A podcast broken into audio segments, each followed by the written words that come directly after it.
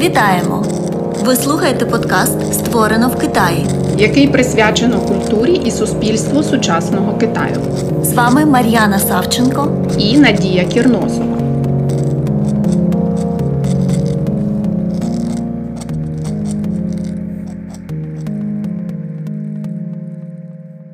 Напевне, я не помилюся, якщо скажу, що е, Китай для більшості мешканців України це далека, е, якась невідома, незрозуміла країна, але тим більше цікава і приваблива. Дивно те, що е, ми так само мало знаємо про неї е, навіть у наш час, в епоху шаленого розвитку технологій, коли е, простір насправді ущільнився і став ближчим. І от, хоча фізично Китай і наблизився до нас, виявилося, що культурна дистанція зменшилася не набагато.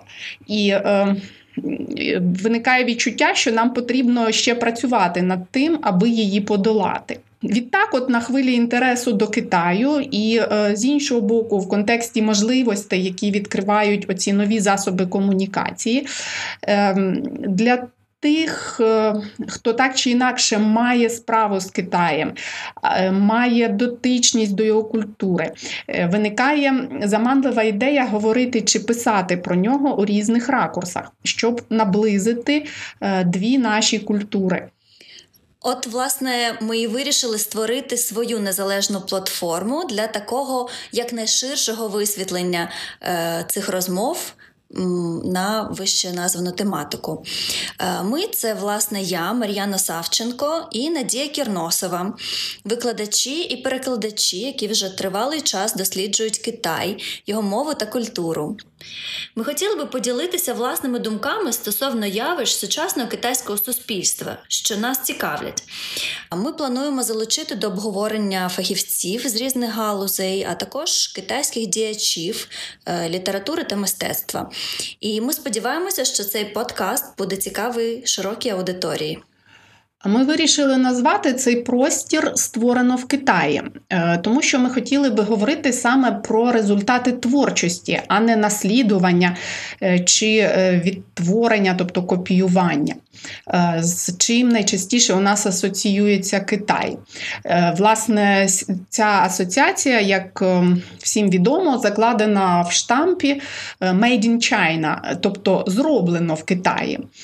І так склалося, що зазвичай так говорять про товари низької якості, якби наштамповані у великій кількості. Так, і це сприйняття, на жаль, переноситься також і на літературу, і на мистецтво, адже всі ці витвори е, сприймаються як е, штампи, як якась пропаганда, що не містить у собі нової інформації про світ. А отже, вона не цікава. І насправді це відповідає дійсності, але тільки частково. Це не відповідає всій дійсності і випинає лише один її бік, е, який, правда, також існує, але не факт, що він відображає настрої і бачення всього китайського суспільства. Е, і таке звуження погляду і брак інформації породжує міфи з приводу Китаю. Е, отже, наша мета поруйнувати такі міфи і розширити погляд на Китай, е, показати його багатовимірність, е, показати, що в Китаї поряд зі штампами, як в принципі і скрізь, існують інакші речі, існують зразки творчості. Таким чином, під назвою Створено в Китаї е, можуть бути зібрані зразки творчості з різних площин.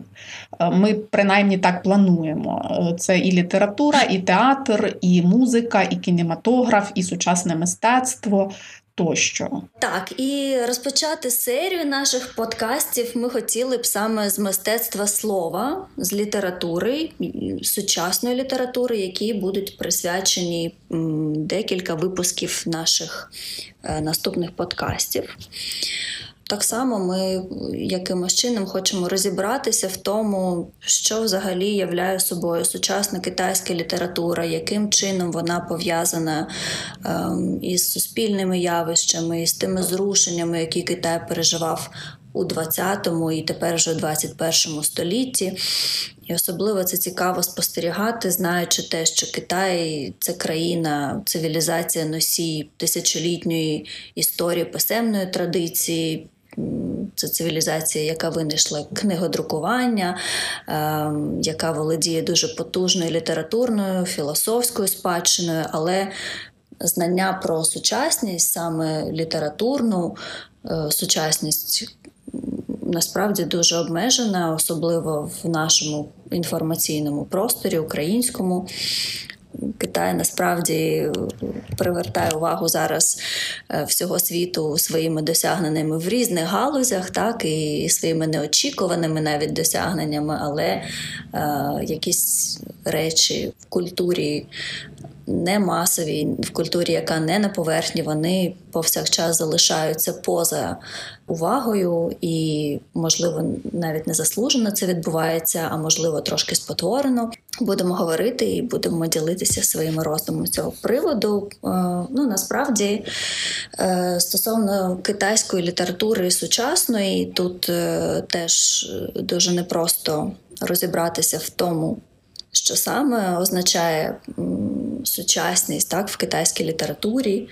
Чи завжди модернізація, ось ця сучасність, вона означає вестернізацію також, так е, як китайці класифікують взагалі свої свої процеси розвитку культури в 20-21 столітті.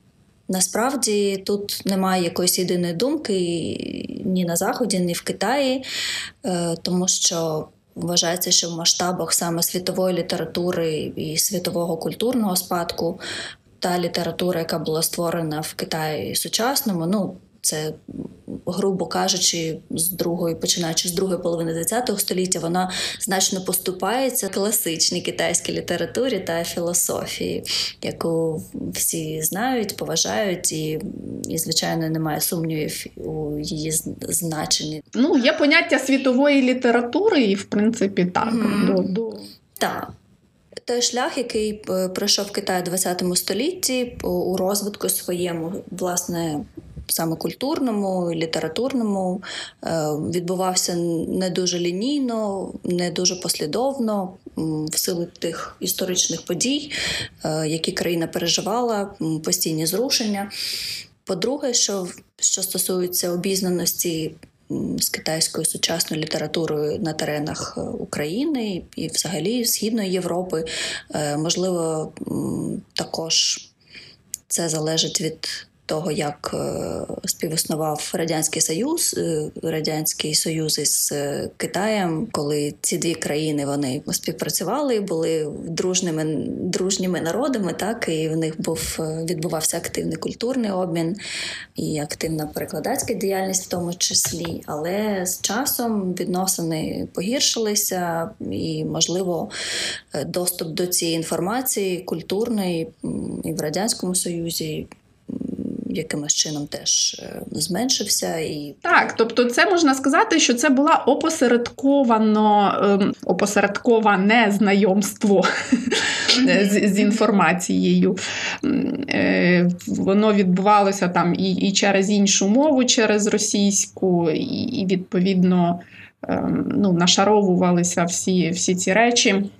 І це віддалювало якби китайську культуру від власне українського читача чи ну носія української мови, скажімо.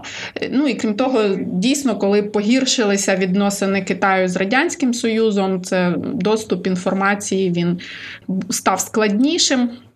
Тобто, от і і якісь перепони, і оця, оце от посередництво, воно все ем, відіграло ту роль, що от якось Китай так і залишається маловідомою країною для більшості пересічних українців. Так, і мені здається, що ця ситуація вона виглядає саме так не тільки для пересічних українців, але й взагалі, ну ось ось саме ця риторика, взагалі ведення діалогу і обмінів, котра ще там з часів холодної війни, так, коли там є ось декілька наддержав, так і там вибудовується взагалі культурна якась пропаганда і якась ідеологічна обов'язково є завжди забарвлення в тому, як. Ем, як вони між собою комунікують, і і, на жаль, ці всі якісь пережитки вони продовжують тягтися якимись з такими хвостами. Я не знаю. Ну це ж питання менталітету, власне, і відповідно, от е, е, література є речі в літературі, які досліджують це питання. Тому, ем, напевне, в майбутньому буде цікаво аналізувати, розглядати якісь твори е, ще із такого питання, з такого ракурсу, так би мовити. Е, чому чому складається такий менталітет, в чому він полягає?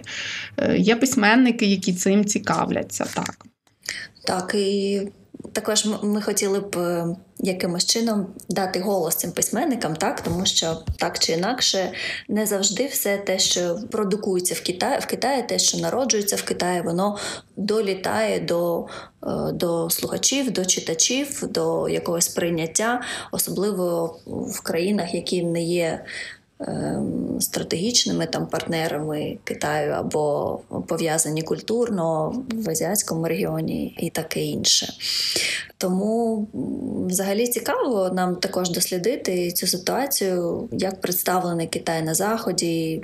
І чи нас чи наше розуміння співпадає з уявленням китайців? Ось я знайшла таку інформацію, такі дані, що, наприклад, за там ну це була інформація за останні 10 років індустрії видавництв китайських. І за цими показниками щороку, протягом останніх п'яти приблизно років, е, в Китаї опубліковано десь від 300 до 500 тисяч. Ця цифра вона від з року в рік трошки змінюється, але плюс-мінус ось біля 500 тисяч неминувань книжок. І, ну, звичайно, це це не означає, що всі ці книжки вони саме є авторства китайських письменників. Можливо, тут також і частково західна література у перекладах китайською мовою, але тим не менш, ну просто ринок такої потужності. І це тільки опубліковані книжки. Ми вже не говоримо про онлайн-літературу, це окремий ще такий сегмент. І мені просто цікаво, якщо спитати в пересічного українського читача, навіть такого доволі обізнаного, скільки е, імен сучасних китайських авторів вони могли б назвати, так або, наприклад, скільки взагалі найменувань саме сучасної китайської літератури перекладено в Україні останніми роками. Як ви вважаєте, Надія? Ну тут можна про, про, про переклади можна сказати, що це одиниці, тобто це. Напевне, менше менше десяти книжок буде. Mm-hmm. От, А ну, скільки імен знають е, пересічні українці. Це було би цікаве дослідження, проте поки що його ніхто не здійснив, мені здається. Принаймні, я не зустрічала таких даних. От. Е, але підозрюю, що небагато. На жаль. Так, ну і насправді цікаво взагалі, як е, я здається, про це вже говорила трошки та, на початку про про те, що сучасність в китайській літературі вона може трактуватися по-різному.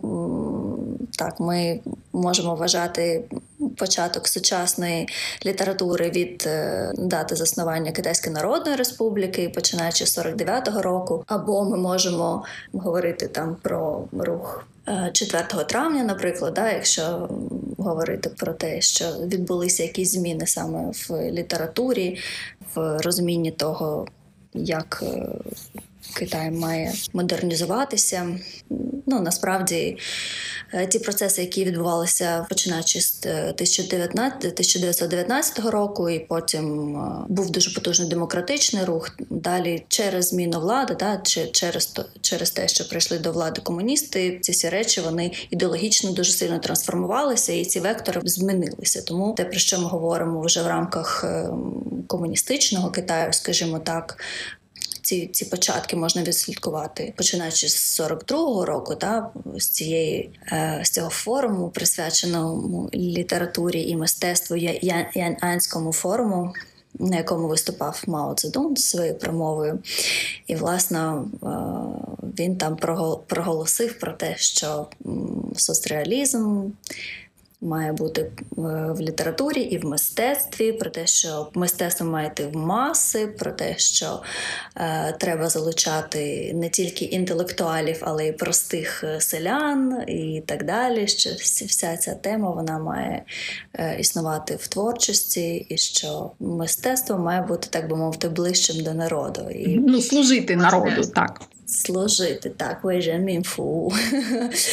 І цікаво, що ці всі постулати соцреалізму так чи інакше задавали тон взагалі всьому, що е, відбувалося в ідеологічній цій розбудові нової країни ці ці всі засади та, і і ідеали соцреалізму вони існували протягом декількох десятиліть, якщо говорити про якісь документальні підтвердження, скажімо, то лише в 1982 році партія проголосить про те, що доктрина Мао про, про те, що література і мистецтво підконтрольні політиці є хибною. Але тим не менше, все одно ці е, відголоски вони продовжують продовжують існувати і по сьогодні. Можливо, це вже не соцреалізм у тому своєму якомусь е, вигляді, який, яким він був е, за часів культурної революції в Китаї, але він вплинув і на літературу, і на е, сприйняття е, взагалі слова, так і художнього слова, і, і традиції реалізму. Вони просто трансформувалися дещо, ускладнилися, можливо. Е, про це Надія нам розповість також. Так, я спочатку хотіла би додати, ну, власне, про сам оцей термін реалізм, так, яким ми послуговуємося, е, він. Традиційно може розумітися, так би мовити, вузько і широко. У у своєму вузькому значенні е, він позначає власне тільки європейську літературу 19 століття, там, де зародився, так би мовити, цей напрям. Але ну, так склалося, що Словом реалізм позначають насправді і і дуже часто не не лише цю літературу. І, і відповідно говорять про ширше значення, тобто.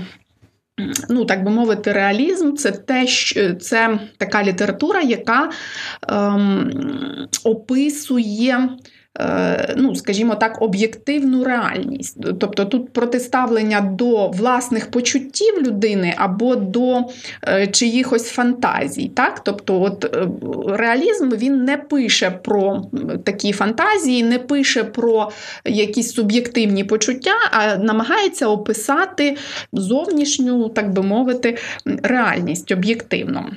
І, власне, ну, в такому от значенні своєму, в цьому ширшому значенні, він виявився близьким китайській літературі. Так сталося, оскільки е, китайці дуже сильно культурно орієнтовані на колективне, а не на особисте. Це відомий культурний, так би мовити, факт, і про нього цікаво говорити більше. Можливо, згодом, обговорюючи якісь книжки, ми ще повернемося до цієї тематики. Поки що я так от тезисно згадаю про це. Е, отже, орієнтація на колектив.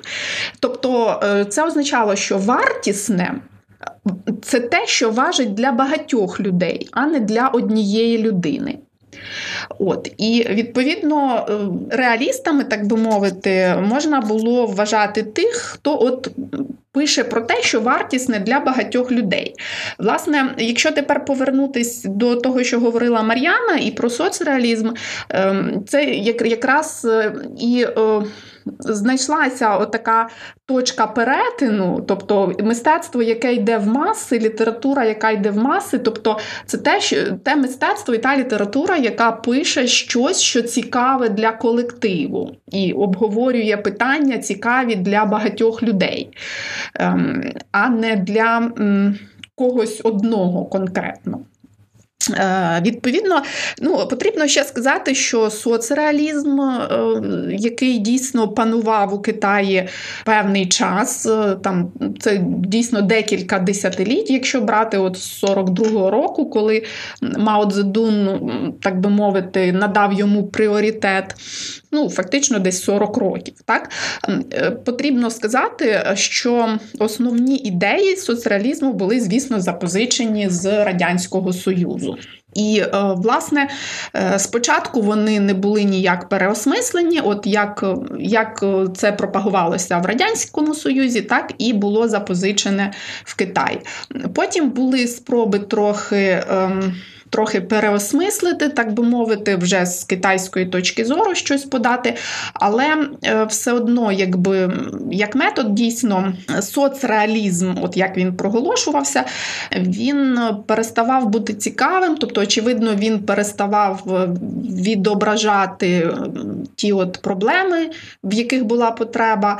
І е, у 80-х роках е, уже теж там відбувалися певні літературні заходи, конференції, збори. На одному з таких заходів було проголошено, що соцреалізм більше не є.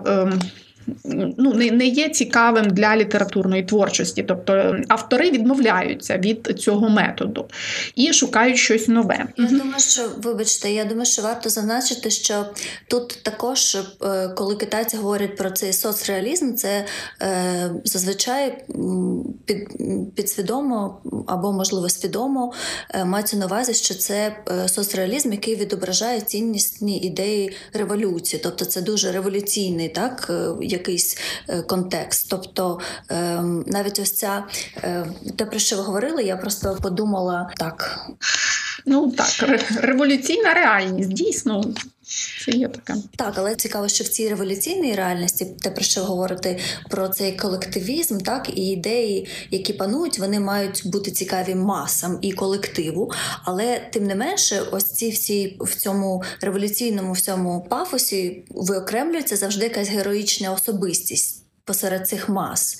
І це теж да, цікаво, ну, як як це колективне породжує щось індивідуальне, героїзоване, але все одно дуже якесь шаблонне і також продиктоване, ну, можливо, ось цими якимись моделями марксизму, ленінізму, да, радянської е, якоїсь культури та доктрини. Е, ну так, і, але коли ми говоримо про одного героя, то тут, тут уже е, з'являється на горизонті романтизм.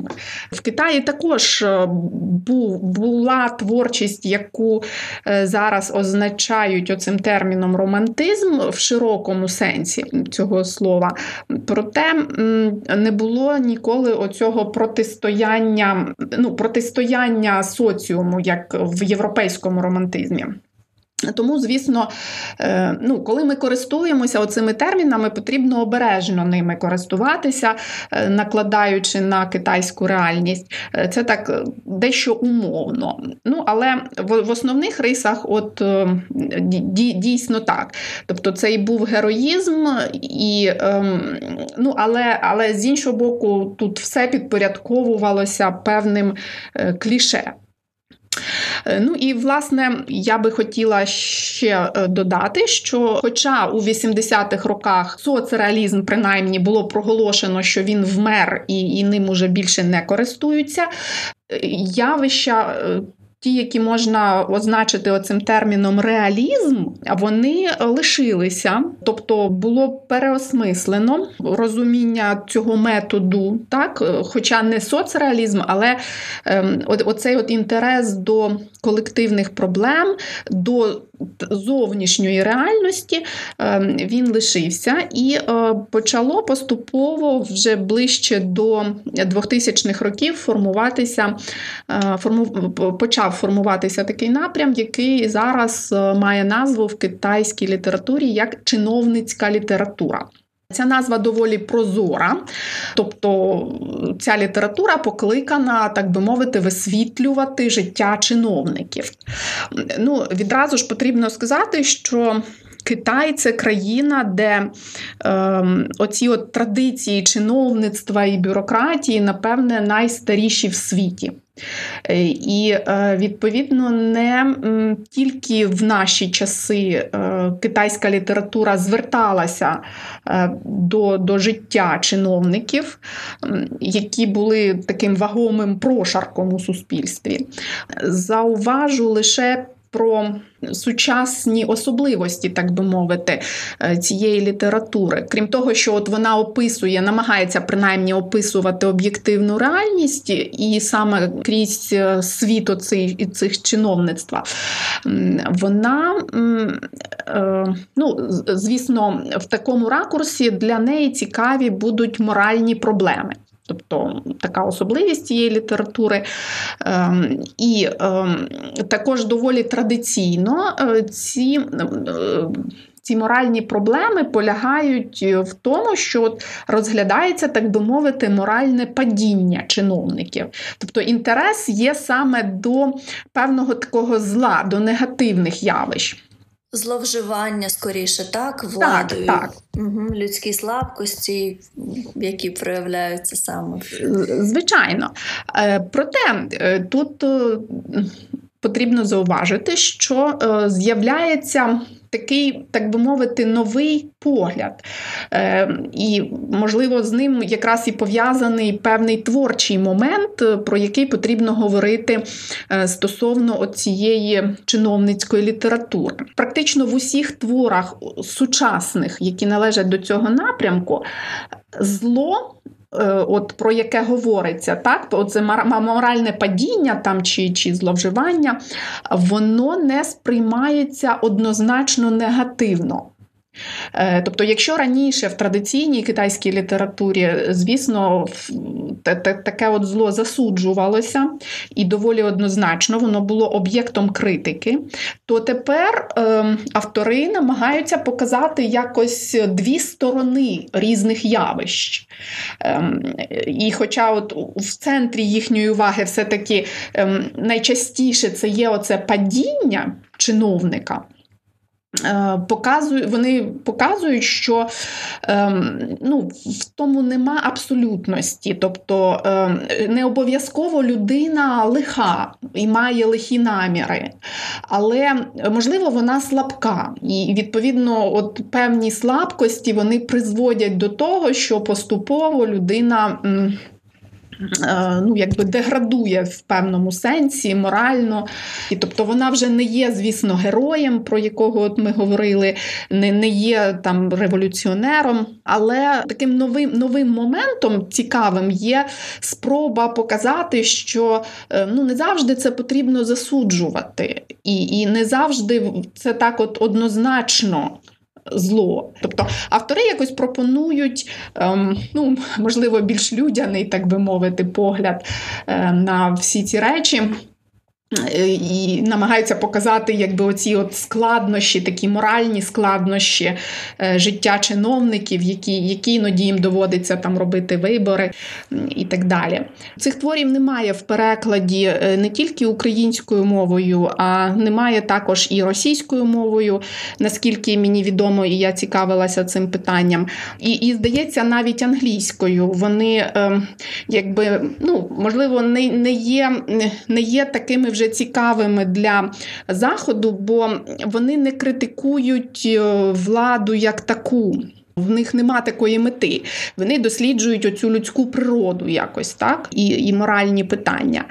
От. Але е, в Китаї це доволі популярна е, популярна література, тому що е, ну, десь вона може бути схожою на певні серіали, десь вона ну, відкриває там пересічному китайцю якийсь от світ цих вищих щаблів, бо іноді іноді йдеться про високих чиновників. От, І ну, і з огляду, якраз нам, можливо, більше, ніж імена цих письменників, нам відоме ім'я Босілая, це чиновник, який який був засуджений якраз за такі от якісь лихі дії, так, аморальні дії. І відповідно для людей цікава його історія як людини, і, і таких, як він. Так? Тому е, в Китаї таку літературу читають. І от вона вважається якби літературою, яка створюється в напрямку реалізму. Тобто е, автори намагаються реально показати світ чиновництва, при цьому е, реальність якби розширюється за рахунок е, представлення якогось от внутрішнього світу цих чиновників. Тобто не просто їхні дії так описуються, а описується їхній внутрішній світ, тобто, що призвело до певних дій. так? От які, якісь міркування. Я думаю, що так. Це це дуже цікаво, що це таким чином відображається саме в, в літературі і в цих творах, е, про які ви щойно розповідали. І я чомусь е, так подумала собі, що можливо е, це є відображенням того. Як трансформується китайське суспільство, тому що Е, ну саме соціалістична ця ідеологія, так вона диверсифікована, і, начебто, Китай намагається більше навіть повертатися до конфуціанських якихось цінностей і накладати ці конфуціанські цінності на сучасну ринкову економіку, на на це суспільство, яке е, вже таке багато, багатогранне і неконтрольоване. Тобто, мені я бачу тут ось ось це протистояння, так якоїсь конфуціанської моралі, такої дуже бюрократичної, дуже структурованої, і тепер сьогоднішньої дійсності китайської, яка продиктована продиктована ринком, його змінами, його нестабільністю, і те, як ну саме влада, можливо, і суспільство воно має підлаштовуватися, маючи перед собою такі виклики, але тримаючи себе, начебто, в рамках ось цієї такої дуже традиційної моралі. Е, Ось я чомусь бачу тут тут таке, е, таке якесь відображення і десь таку думку читала, що в цьому є ось ось е, така реальність сучасна, що китайці можуть відкрито критикувати бюрокра... бюрократію, так ось цю якусь корупцію на різних щаблях, знову ж таки, тому що ну, в них і досі політика е, антикорупційна, дуже потужна відбувається, але не можуть критикувати прямо керівництво комуністичної партії. Але цікаво, що, що саме ось таким чином розбираючись у якихось індивідуальних та слабкостях людей при владі можна досліджувати нові нові якісь теми. Хоча хоча тем, тема тема ця це чиновництво, так вона і справді тягнеться тисячоліттями в Китаї. Вона насправді для них вже є і вантажем якимось, але все одно е, він він в сучасності проявляється якимись просто за, за, за якимись новими законами. Ну так, і власне це є це є певний такий. Е погляд е, або підхід, можна сказати.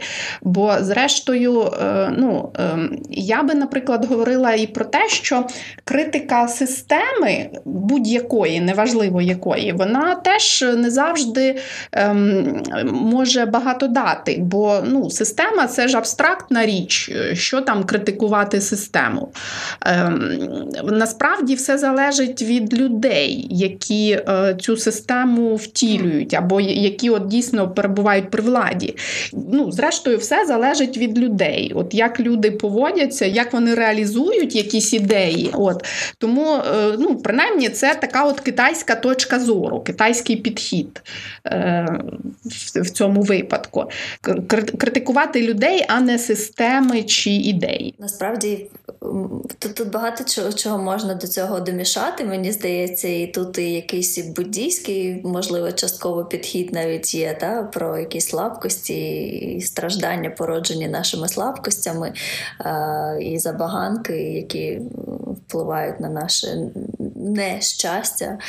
Або неспроможність у досягненні щастя. Я, до речі, е, хотіла теж вас запитати, ми, ми здається, про, про це говорили. Чи можна віднести ось цей твір? Ну, якщо е, можливо він був би знайомим, я не знаю, чи є він в перекладі. Ну, української точно немає, чи є російською, не впевнена, але є фільм е, Фанг Сяогана е, на основі цього твору, а твір написаний е, Лю Джен Юн письменником. Називається Вопуша Панзін Лєн. Він в західному перекладі е, трактується як Я не мадам Боварі, так?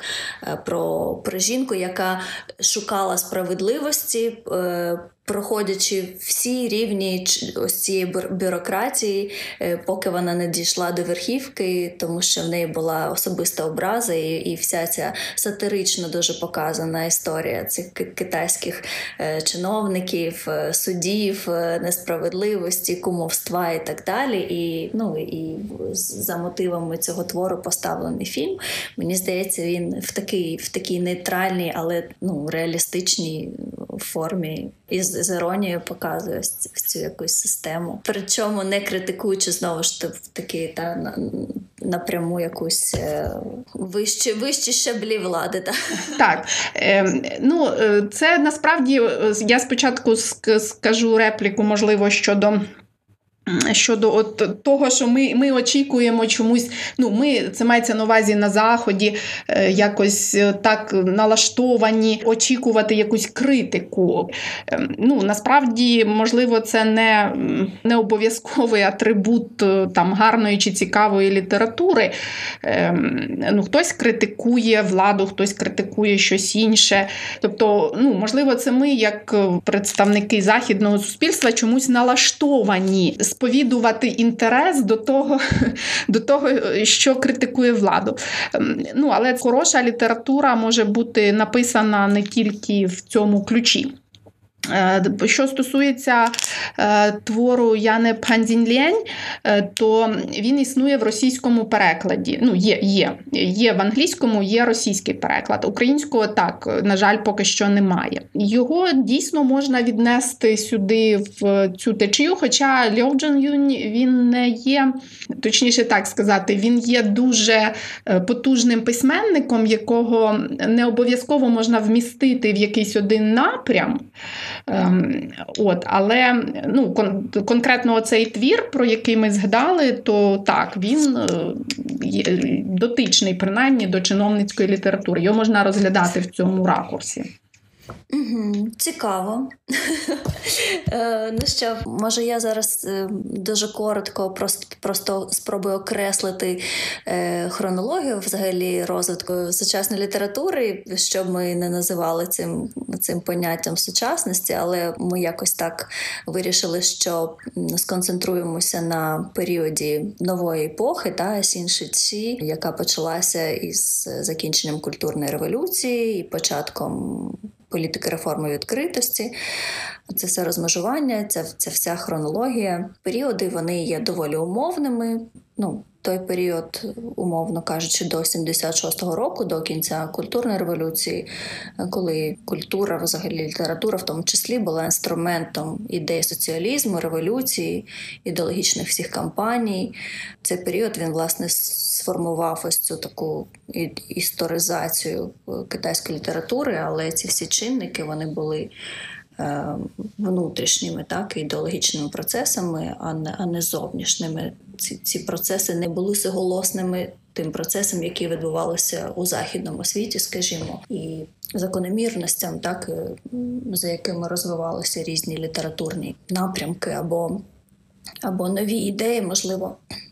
І Власне, ми почнемо з того періоду, коли вже почався сплеск е, якоїсь свободи. По-перше, варто згадати, звичайно, події кінця 70-х, 76-й рік, е, рік смерті Чжоу Еньлая, смерті е, Мао Цзедуна і автоматично переходу влади до нових лідерів і і початку нових е, зрушень е, в тому, яким шляхом далі йде е, Китай, Китайська Народна Республіка. І мені взагалі здається, що ці події 76-го року вони дещо недооцінені на заході, тому що коли говорять про китайську лібералізацію, про зміни в суспільстві, завжди у всіх на слуху події 89-го року, так е, події на площі Тіанмен. Але мені здається, що дуже важливим до цього поштовхом були саме події 76-го року, е, так звана Пекінська весна. Цей період протривав недовго, умовно там до 80-го року, але саме в цей час е, почали виходити назовні ось ці всі ідеї, е, ці всі голоси, які були не були почуті протягом культурної революції, які були репресовані, які е, не мали можливості публікуватися, не мали можливості вільно проголошувати свої якісь свою думку, не мали свободу слова і свободи слова. І ось на тлі саме ем, ці зміни влади і подиху якогось свіжого повітря, цієї так званої пекінської весни в Пекіні був е, рух, е, який породив таке явище, як стіна демократії. Е, це була справді фізична стіна у західному районі. Пекіну, Сіден, і людям була надана можливість виходити і публікувати так звані стінгазети, так Тадзебао, як у нас це називається, як можна порівняти зі стінгазетами, можливо, та в радянському союзі, але в Китаї в часи Мао ще це був інструмент пропаганди. Зазвичай там були гасла написані, та якісь дуже ідеологічні революційні е, якісь е, заклики. У нас перекладають як, як цей термін дацзибао. Ну, е, більше його якраз не перекладають, мені здається. Це слово ну, в радянські часи воно було в ужитку, таке зустрічалося. Mm-hmm. От, Хоча, ну, звісно, тут потрібне якесь пояснення, як на мене, і. Ну, можливо, можна додати, що, наприклад, ну, що значить тадзибао, тобто це. Е, газета чи там листівка написана великими іерогліфами. Е, з одного боку, це означає ну, великий, тобто це приваблювало увагу так, е, багатьох людей. Але з іншого боку, воно мало наслідком, що це завжди буде якась лаконічна форма. Тому е, ну, якби от воно дійсно трошки віддалюється від нашого поняття газета, де у нас в газеті намагаються навпаки як найдрібніше дрібнішим шрифтом вмістити якомога більше інформації. Так? А ця газета вона мала ну, якби протилежну настанову. Ну, Ми ми можемо користуватися, напевне, терміном тадзебао, тобто це як специфічна листівка, можливо, краще це перекладати як ем, така агіт, агітаційна листівка, або ну, є слово агітка то можливо, от ем, можливо, можливо, так це все називати.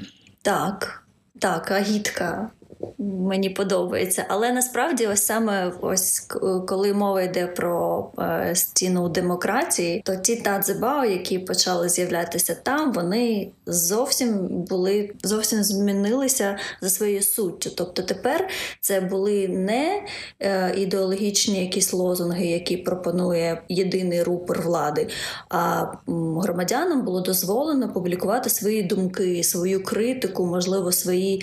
Е, якісь зауваження, або насправді голос народу, який йшов від самого народу, а не був нав'язаний як щось колективне сконструйоване. Це була дуже цікав... був дуже цікавий феномен, і насправді він був дозволений, тому що це не було протиріччям тогочасній конституції, тому що конституцію приймали там кожні два роки з різними змінами, але ось е, саме е, саме тоді пропонували е, і внести в конституцію ось ці слова, які ще були сказані Мао про чотири свободи, в тому числі і свободу висловлювань, і свободу ось цих е, тадзивао. Але тут тут було було надане цьому значенню, взагалі цьому інструменту було надане якесь зовсім нове значення. І окрім цих самих тадзибао, почали е, виходити з підпілля е, незалежні журнали літературні, і вони публікувалися не тільки в Пекіні, але е, саме завдяки е, цьому руху і стіні демократії вони стали доступними більшим більшим масам. І такі журнали, як сьогодні, та Цінт'єн або Пейцін Чучхуен, саме ця Пекінська весна, журнал Сіман, він він публікувався не в Пекіні, але це такі були знакові саме літературні, незалежні, е, можна сказати, неофіційні підпільні журнали, які вийшли з підпілля, і їх розповсюджували також е, поети, і письменники е, і художники. Також саме ось в цей час, 78-го до 80-го року. Тобто вони проіснували буквально два роки, потім їх заборонили. Але ці два роки основні е, вони принесли і нові течії художні. Це був е, художній, художній рух. Ем, мистецького об'єднання зірки, якщо так можна перекласти, сінь хуахуе, коли просто біля пекінської галереї сучасного мистецтва. Ні, вона просто називається да, Мейшукуан, галерея мистецтва. Ну коротше, там була цікава історія, що там е, якраз проходила е, виставка присвячена. 30-річчю е, заснування КНР е, в самій галереї ці ці державні, а поряд у у там такий як невеличкий парк е, незалежні художники вони просто виставили свої роботи, які повністю йшли в розріз із цим соцреалізмом, який висів у стінах цієї галереї, які бачили люди до цього тільки такий, таке мистецтво. А тут абсолютно якийсь свобода творчості, якісь західні впливи, щось абстрактне і так далі.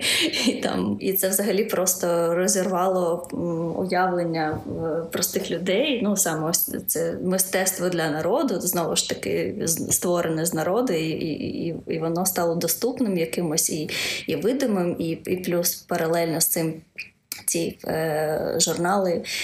Е, незалежні. Також вони вивели ну, цей цей рух, який отримав свій голос на сторінках цих е, журналів, особливо журналу сьогодні. Цінт'єн. Поетів прийнято називати туманними поетами, та туманна поезія. Це покоління молодих людей, які не означає, що вони просто звідкись з'явились. Вони існували, вони в роки культурної революції е, щось писали. Якщо там почитати їхні твори, це, е, це було звичайно Ем, щось, ну, можливо, можна сказати, що це контрреволюційне, так, якщо користуватися термінологією тих часів, але це було більше про індивідуальність, це було про якісь власні сумніви, про те, е, що вони це сумніви в, в самих собі, в своїй ідентифікації, сумніви в своїй історії, в, в тому, що таке історія батьківщини е, і так далі. І найвідоміші були такі, як Пейтао або Туото Манкла. Е, можна буде потім почитати про них детальніше, але ну. А як ви думаєте, е, наприклад, чи є сенс порівнювати їх е, з українськими поетами? Ну, от шестидесятниками, так, які зазнали там переслідувань? Думаю, що частково, ну, звичайно, ми не можемо провести прям таку паралель очевидно, тому що були трошки інші мови, так, і та, там у когось були історії з репресіями, хтось був просто представниками ось цієї інтелігенції молодої Джитсін, яка там з міст була відправлена на. Е, на на перевиховання, так, назвемо це так, у села, і знову ж таки е, а дехто навпаки, він спочатку може свої творчості він і брав приклад е, із радянського союзу, наприклад, е, ну або там там теж вони ж були дуже обізнані з е, традиціями і срібного срібного віку, да, серебряного віка. І якщо то то почитати, там дуже багато взагалі впливу Цвітаєва, і тобто у нього там я не знаю наскільки вони чи можна їх порівняти повністю із. Е, із радянськими поетами, ну принаймні такого дослідження поки що не здійснювали, а можна було би спробувати е, з огляду на якусь спільність ситуації, тобто на забороненість творчості. Тобто, ну, мені просто здається, тут є якийсь такий от вихід у подальше дослідження з, з порівнянням. Так, звичайно, і ну і взагалі сама історія цих поетів, так, тому що е, ну, в Китаї теж в них е, ось ця вся Історія з того, що дозволено, що заборонено, вона абсолютно е, для мене досі загадкова і неочевидна. І те, що ну, якийсь голос, який символічний, але він дуже дуже прямий, він може бути дозволений. Та, Він він в якійсь формі, можливо, завуальовані, я не знаю, хоча знову ж таки, ось ці е, вищеназвані поети там ну, завжди приводять дуже часто таким знаковим твором цей е, вірш Бейтао Куейта, та, це відповідь. І коли коли він пише, що типу во, пу, сян, сін, типу у нього там текст, навіть во, тере, пу, тере, сян, сін, типу я не вірю. І ці всі речі, ну вони це був як такий голос е, саме цього покоління. Чому називають їх ось цією туманною поезією? Що вона, типу, як незрозуміла, що вона така якась, ну, туманна це теж такий вільний да, переклад, це може бути якась. Але може бути і завуальована. Так, так, так, mm-hmm. може бути бути завуальована, а може бути така, що ну. Ти розумієш, але робиш вигляд, що ти не розумієш. Я, яка яка спантеличує, якби. Так. І і, і це, власне, стосується і як читачів, так і самих поетів. Тобто, ну тут тут така гра. Насправді не знаю, але це цікава ідея з приводу того, щоб порівняти, можливо, із шістидесятниками. І... Може бути такий вихід ем, на підставі того, от як висловлювали протест. Угу. Те, те, що от Вопу Сянсінь і ну, якісь можна, напевне, порівнювати форми, в яких от е, автори там у нас і в Китаї висловлювали е, так чи інакше свій протест. Ну, але так, це це можна е, якби взяти до, до уваги такі речі. Так. Да. Ну і власне е, ця поезія вона стала, можливо, таким найпершим потужним е, якимось е, виходом ось ось цієї нової свободи, яка, звичайно, далі продовжувала бурхливо розвиватися і заявляти про себе в різних також видах мистецтва, не тільки в літературі, вже в 80-ті. Це був взагалі період того, що називається культурною лихоманкою в Китаї, тому що це був імпорт імпорт всього західного, і це була золота ера розквіту і літератури, і драми, також експериментальної драми, і і почала з'являтися рок-музика в Китаї. Звичайно, музика може трошки відставала, тому що теж наскільки мені відомо, спочатку імпортувалась е, на материковий Китай та музика, яка була популярна в Гонконгу і на Тайвані. І це був все ж таки цей кантопоп. Він був е, також із із е, впливом західної музики, але все ж таки більш такого якогось е, популярного, солоденького якогось штибу. Е, але коли вже китайці почали.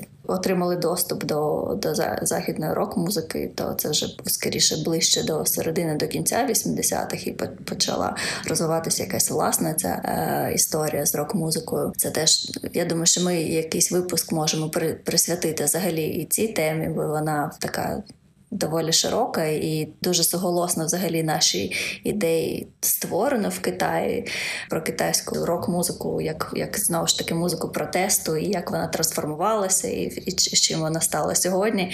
Це взагалі дуже цікавий процес, і про нього можна буде поговорити.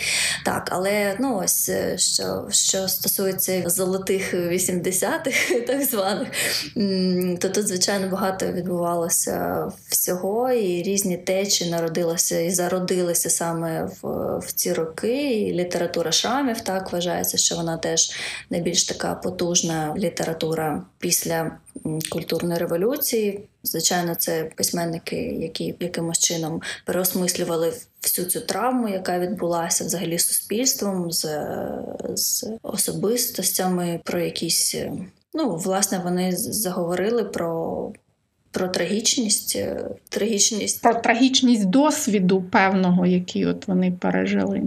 Так, звичайно, так. І ну, і різні автори в різній формі це переосмислювали. Там відбувалася якась, може, власне, власне переосмислення ідеології ну, для якоїсь окремої особистості. Хтось мов міг бути насправді ну, він вірив так у це все, а потім у нього е, відбувся якийсь крах ілюзій. Так, а хтось навпаки, він просто приховував свої, можливо, е, власні почуття. а Потім е, з'явилася можливість про це заговорити. І ну, і так само в різній формі, хтось в більш прямій, хтось в якійсь сатиричній, і з'явилася ось ця індивідуальність якась і те, що пов'язано з людськими емоціями, саме з переживаннями, сексуальність, якась, яка все, що було заборонене, заборонене, те, що власне може бути властиві саме людині, а не колективу. Так про те, те, про що ми теж говорили, що було в офіційній пропаганді і в офіційній ідеологічній якійсь культурі. І на рівні форми з'явилося з'явилося якесь новаторство, е, Абсолютно. в зв'язку з чим можна згадати такий твір, як е, Дядечкова історія е, жінки письменниці Вана Ньї, який, власне, китайська критика називає першим постмодерним твором у Китаї. Ну, Звісно, можливо, про це можна дискутувати, наскільки він е, дійсно є постмодерним. Е, хоча окремі риси властиві постмодернізму там дійсно є. От, Але ну, тим не менше, е, тобто, так чи інакше, експеримент на рівні форми там є. І от він також з'являється на хвилі цієї свободи, змін, якогось переосмислення. Так, і е, звісно, ну, цей цей час він е, характеризується тим, що з'явилися і нові форми, так, і і нова мова, е, і новий спосіб нарації або взагалі відмова від якоїсь там нарати, наративності. І ця література, ну, китайці називають її авангардною. Я не знаю теж наскільки це взагалі в нашому сприйнятті воно сприймається адекватно, або ну, чи, чи це не спотворене уявлення, але вони називаються сімфанг, і в літературі, там і в драмі також і нові форми, і новий спосіб відтворення реальності. Тобто, теж ну, е, якщо раніше знову ж таки в реалістичній да, цій всій літературі е, реальність була єдина об'єктивна, то тепер е, в авангард в авангардних творах ця реальність не існує в єдиному якомусь вимірі. Це може бути дуже суб'єктивна історія і дуже суб'єктивний стиль опису чогось або відтворення якогось е, якийсь психологізм тут присутній, і і те, як текст відтворює цю реальність. Тобто, це може бути реальність якоїсь просто особистості або автора, або вигаданого е, персонажа і його якогось світу, який не можна співвіднести з тою реальністю, яка яка сприймається органами більшістю. Ну так. Так, так. Ну і там для мене очевидно, це в там в творах е, моєї улюбленої Цанші. Наприклад, і, і коли це просто якийсь сюрреалізм, і якийсь магічний реалізм, і там присутня і начебто і об'єктивна реальність. І ну і насправді до цих прийомів так і різні автори зверталися, і Моєн так само, в нього теж багато цього. І насправді теж, ну е, до речі, це цікава історія взагалі з цим всім магічним реалізмом, тому що теж для китайців дуже важливий вплив в цей час е, західної літератури і і філософії, також і німецької філософії, але в той же час і латиноамериканської літератури. І Маркес він в цей період залишив дуже великий слід і вплинув на на ціле покоління китайських авторів, кого ми відносимо до різних течій. Ну саме ось про цих вже авангардних письменників або там вже постмодерних також письменників. У них дуже активно прослідковується саме вплив ось цього магічного реалізму, і вони його переосмислюють, але вже на свій китайський манер, тобто поєднують тут. Насправді, ось ця вся суміш е, і література пошуку коріння, і хуліганська література, і ось цей психологічний реалізм, і це і постмодернізм, воно все дуже переплетено. І Якщо говорити про знакові імена цього періоду, ну вони активні й досі, то в кожного з письменників. Е, є, можливо, їм притаманні риси того або іншого напрямку. Правда? Так, звичайно, і е, можна тут е, згадати знову ну, якось е, зачепитися, так би мовити, за мояння, про якого ми згадали. Е, Власне, е, Ну, Його творчість визначають там в цій Нобелівській промові було визначено як галюцинаторний реалізм. Ем, насправді я шукала шукала якби визначення того, що таке може бути, ну, що таке цей галюцинаторний реалізм. Е, і це якась як детективна історія, бо я так і не знайшла визначення. Е, ну, Хіба що можна сприймати це от як прозорий термін, ем, що це щось пов'язане з галюцинаціями. Але я хотіла би тут згадати висловлювання самого Мояня про те, що ну, знову ж таки, е, коли йому очевидно закидали щось про те, що він не пише в ключі оцього реалізму, такого, ну як як традиційно було прийнято, так, такого, який от е, там на перше місце ставить колектив і об'єктивну реальність, то Моянь зауважив, що ну, він він описує психологічну реальність, а це теж є реальність, це якби певний вимір реальності. Адже людина, ну навіть от коли вона бачить галюцинацію, так для, для неї це реальність. Тобто вона це сприймає як е, щось таке, що існує. Вона переживає в цей момент от щось, і це переживання це така сама реальність, як і речі навколо.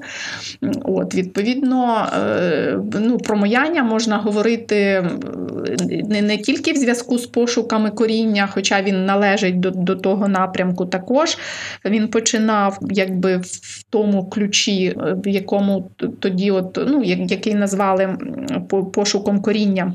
Але він і е, відноситься до е, психологічного реалізму, і можна тоді цим терміном, мені здається, е, означити, тобто сприймати це як такий широкий термін, от психологічний реалізм, і підводити туди всіх письменників, які от так чи інакше звертаються до внутрішнього світу людини і ем, описують психологічну реальність. так? Щодо пошуків коріння, ось е, як би ви взагалі це охарактеризували? Що саме мається на увазі? Чому це називається пошуки коріння? Якого саме коріння? Я так думала теж ну, про про цю тему трошки і про взагалі тему ось цього батьківського дому в китайській культурі. Ну, У них навіть є поняття да? Цудзі, наприклад, да? якщо людина вона можливо народилася і виросла в певному регіоні, але вона походить, походження роду може бути зовсім в іншій якійсь місцевості. І коли була культурна революція, і людей могли переміщувати, і не було ось цієї, ну я так собі уявляю, не було розуміння якогось власного дому, але можливо було розуміння ось цього історії цього роду. І, можливо, саме через те, до речі, там і 100 років е, самотності да, так вплинули на китайців, тому що там була ця історія роду, і потім ми теж прослідковуємо там і в творах цих цих авторів. Як як ви розумієте ці пошук коріння, що саме мається на увазі? У мене було уявлення про те, що це якось пов'язане з фольклором. Ну, як, Якби ми це такими термінами би описали. Е, ну, а що значить пов'язане з фольклором? Тобто, це такий от вихід в народ. Тобто, це означає, ну, цей рух ж був серед інтелігенції, серед міського населення. Відповідно, е, шукали своє коріння вони якраз в селах.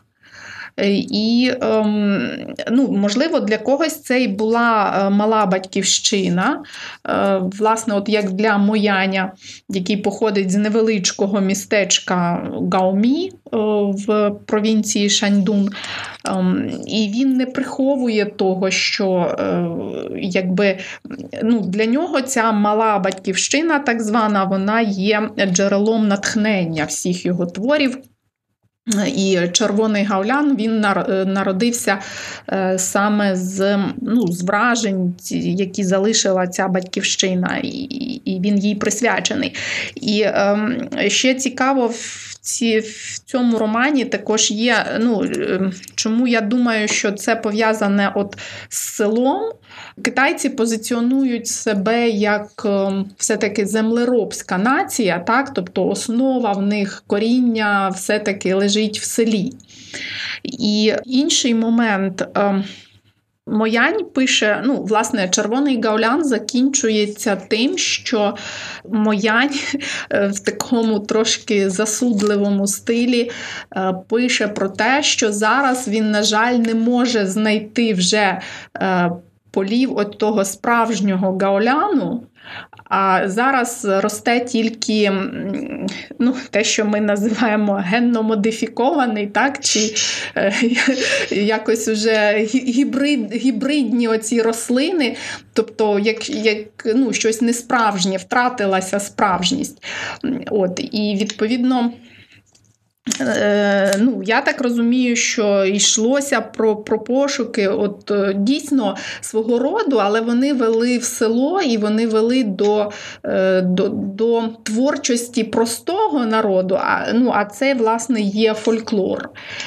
От, Тому ем, він якби займав так чи інакше певне місце у багатьох письменників, які, яких можна віднести до пошуків коріння. Ем, ну і звісно, магічний реалізм це ж також е, та, там багато чого засновано на фольклорі то це вплинуло на письменників. Ну, коли запозичили, запозичили, переклали ці твори магічного реалізму, е, то ну, відповідно от Моянь він не заперечує впливу на, е, на нього саме латиноамериканських письменників.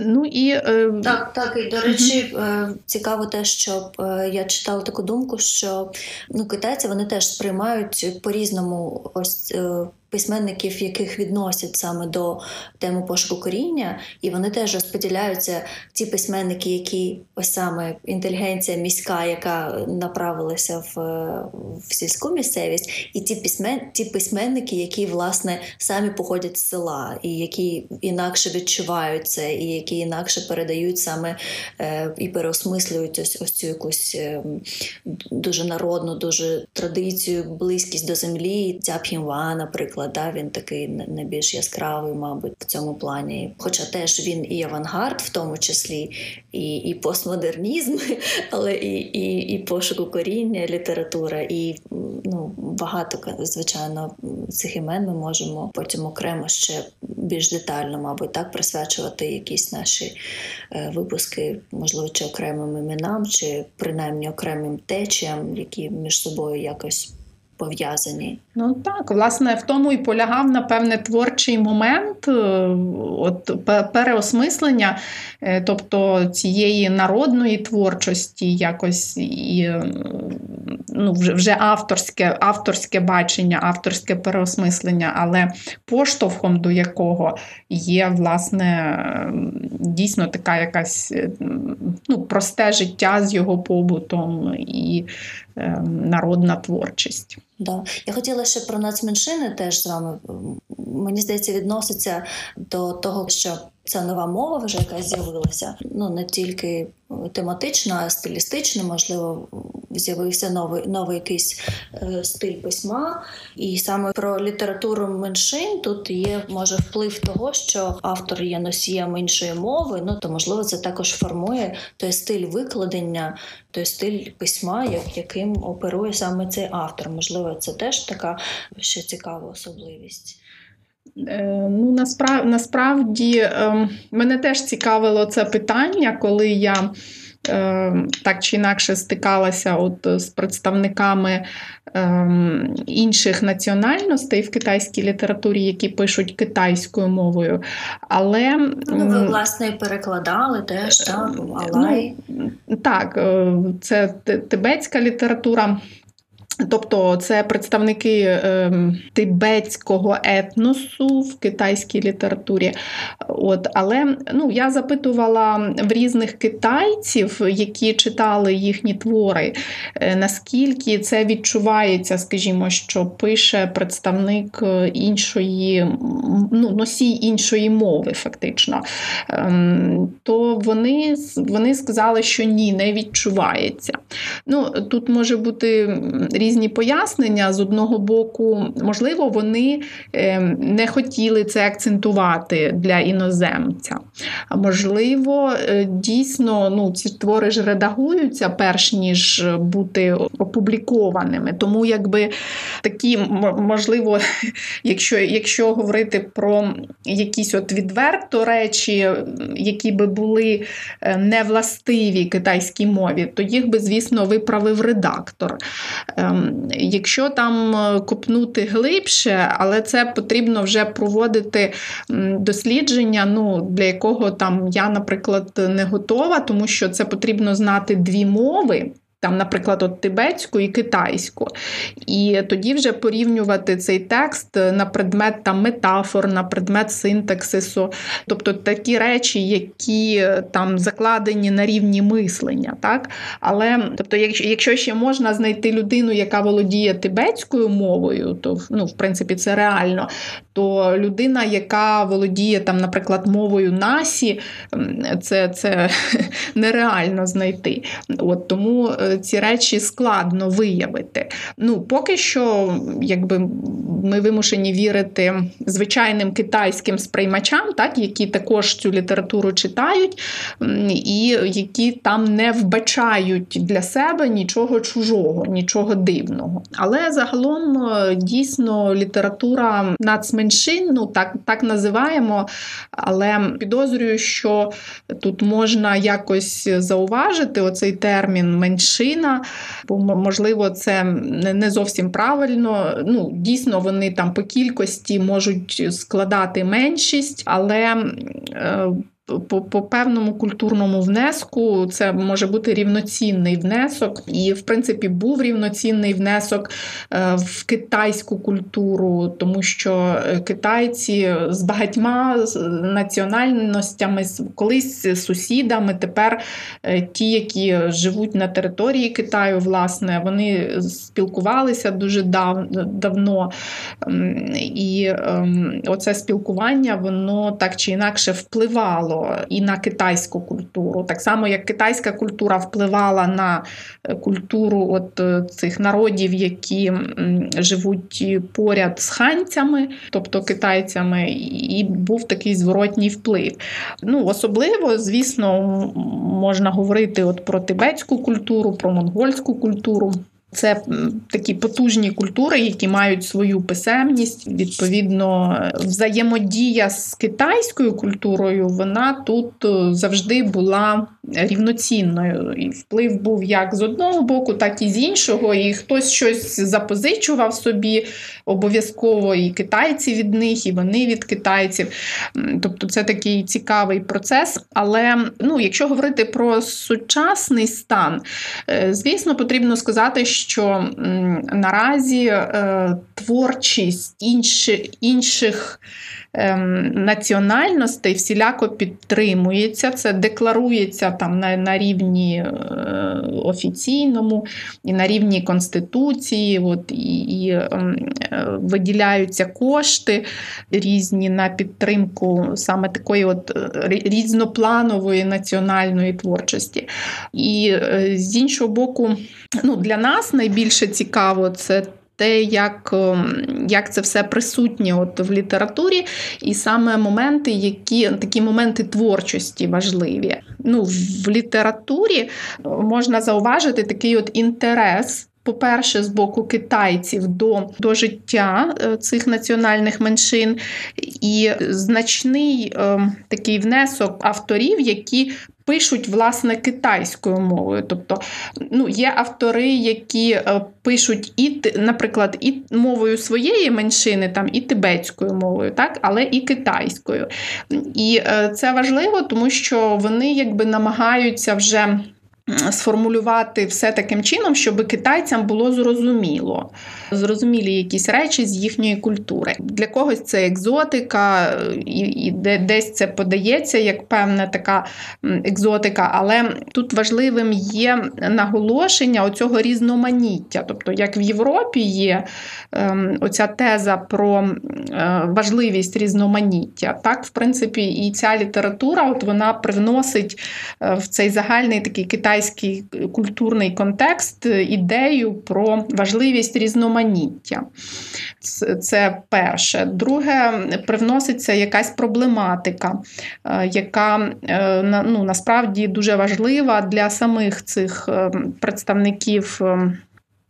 Цих різних національностей, які, ну звісно, раніше жили в зовсім іншому темпі, в зовсім іншому світі, і тут вони стикаються тепер з оцим, ну, з Китаєм, який дуже швидко розвивається. Тобто, власне, ну, власне, китайський поступ, те, що ми звикли пов'язувати саме з китайською культурою, і це і урбанізація, і розвиток освіти, медицини вже на оцих сучасних засадах.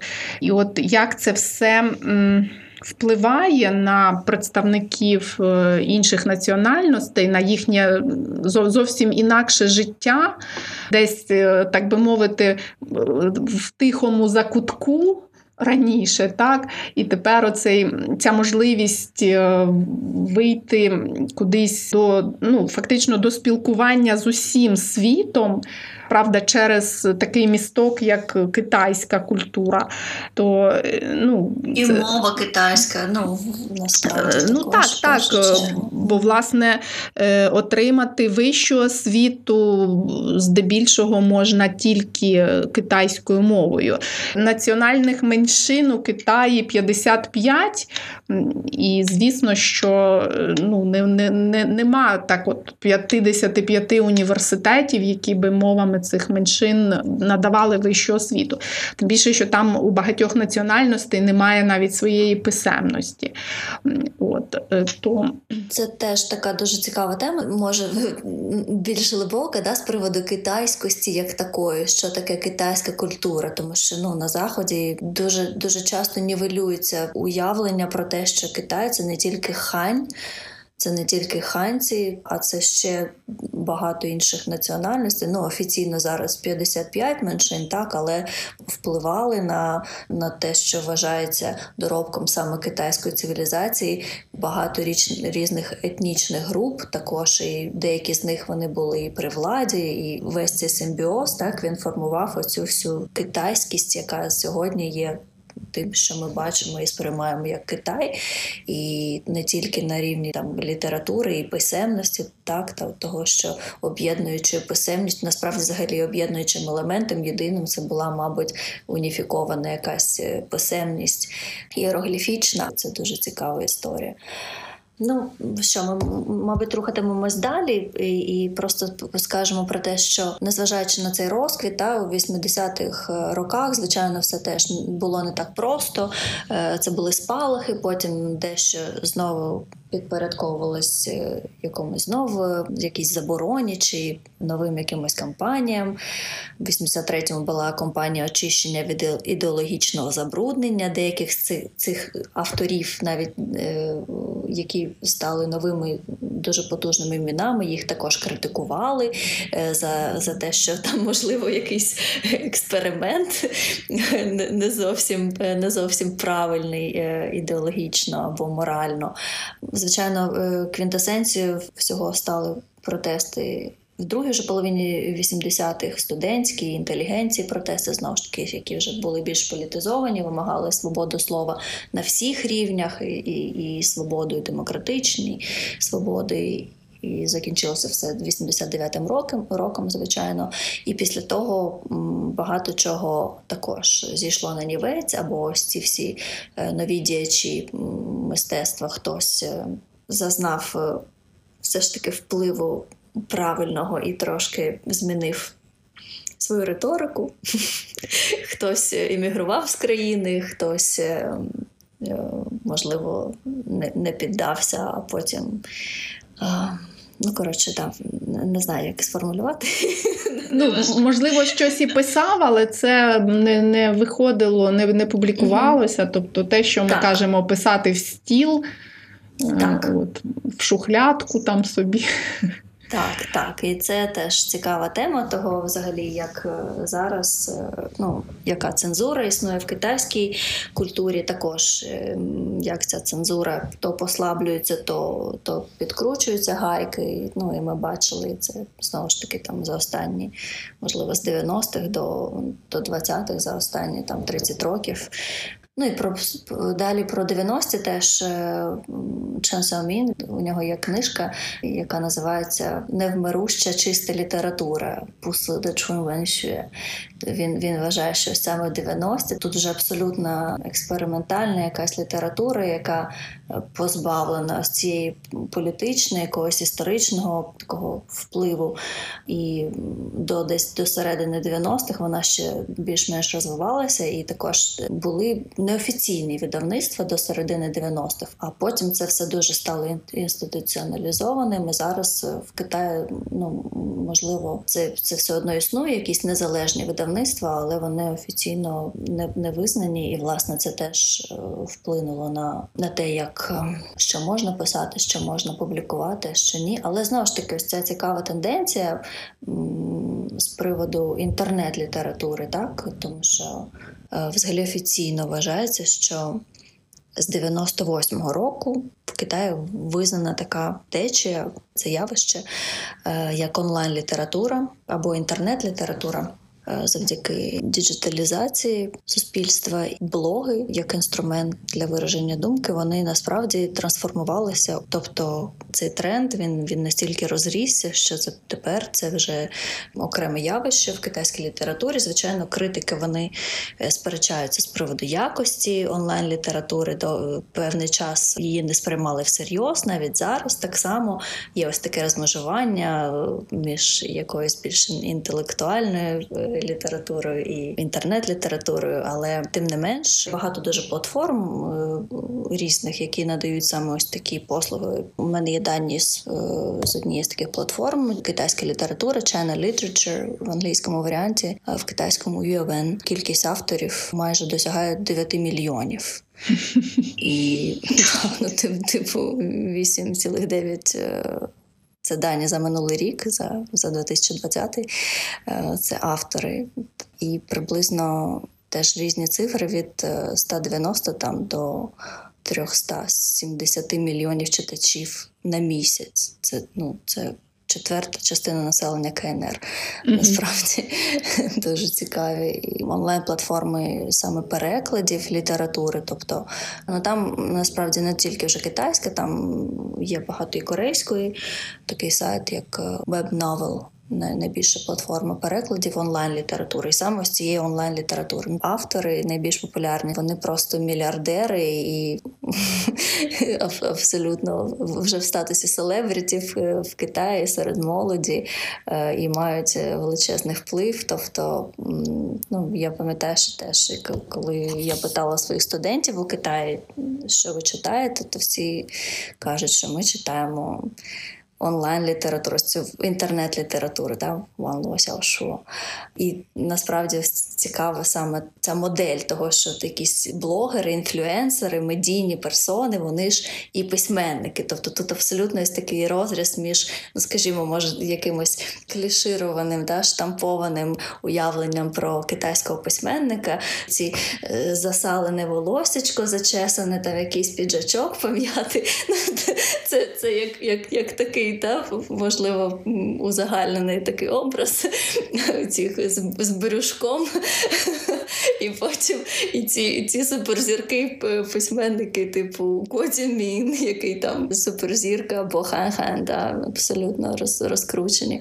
Так, і ну, цікаво теж взагалі сприйняття і аудиторії, але насправді так само зараз ну, це це сприймають вже всерйоз. Спочатку так не ставилися до цього, але знову ж таки мені цікаво насправді, як ем, як тут працюють механізми контролю, теж і цензури, е, тому що це хороший інструмент для висловлення якоїсь свободи слова, і ось як як працює тут ось цей контроль з приводу інтернет-літератури. Мені цікаво. Ну на насправді. Ем... Якби що стосується контролю, мені здається, що технічно це не є якось складно. Тим, більше, якраз за допомогою комп'ютера навіть легше відстежувати і перешкоджати е, там ну, якимось речам, які були би ем, не не до вподоби владі там, чи щось таке. Це ж можна по ключових словах там відразу. Ем, ну, відразу знаходити. От, Але ну, мені здається, що це, ця література, вона, ну, якщо це йдеться про літературу, то вона вже просто настільки відійшла від від цієї такої політики, що ну, або або це є люди, які е, пишуть на політичні теми, ну і тоді це, можливо, там блогери, але так от цілеспрямовано якогось такого політичного напрямку. І тоді вже ну, це дійсно не вважається літературою. То, ну і відповідно, напевне, з ним там якось інакше це це інакше розглядається.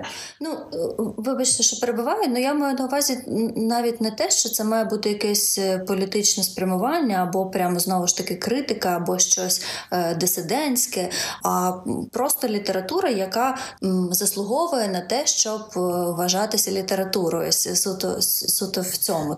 Ну тоді, тоді, можливо, це не є цензура, а це є ну, знову ж таки якесь розуміння норми, яке. Ну, ем, я не знаю, тут навіть і в нас, мабуть, немає. Ну, важко сказати, що є якісь. Ем, Критерії, ем, які от, ну, люди там порівнюють, що оце оце відповідає цим критеріям, значить це література, а це не відповідає, це не література. Ну, Найголовніше, напевне, щоб це дійсно був оцей, ну, навіть не елемент творчості, а так, щоб це був, був якийсь продукт творчості. Так? І для того, і, ну, щоб він був цікавий багатьом, відображав якусь проблему, яка цікава багатьом. Ну, І тоді тоді це буде література. Тобто це як, якось так ну, це вирішується людьми поза якимись нормами. І це ну, може, це ж може бути зміни з часом. Тобто в один час можуть таку річ вважати літературою, там в інший час іншу річ.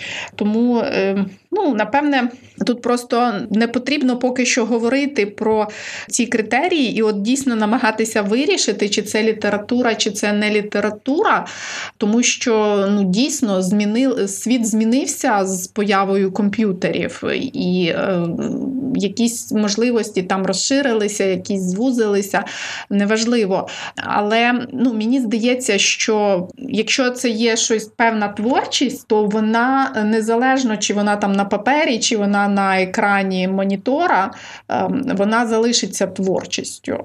І це буде видно. І навіть тут цей момент популярності про те, що ну, онлайн може бути якась річ може бути популярна сьогодні, а завтра про неї вже забудуть. Це теж дуже так суперечливо, а можливо, післязавтра про неї знову згадають. Тобто важливо, що вона ну як викличе певні думки в людей, викличе там бажання щось переосмислити, і відповідно в цьому буде її роль як літератури.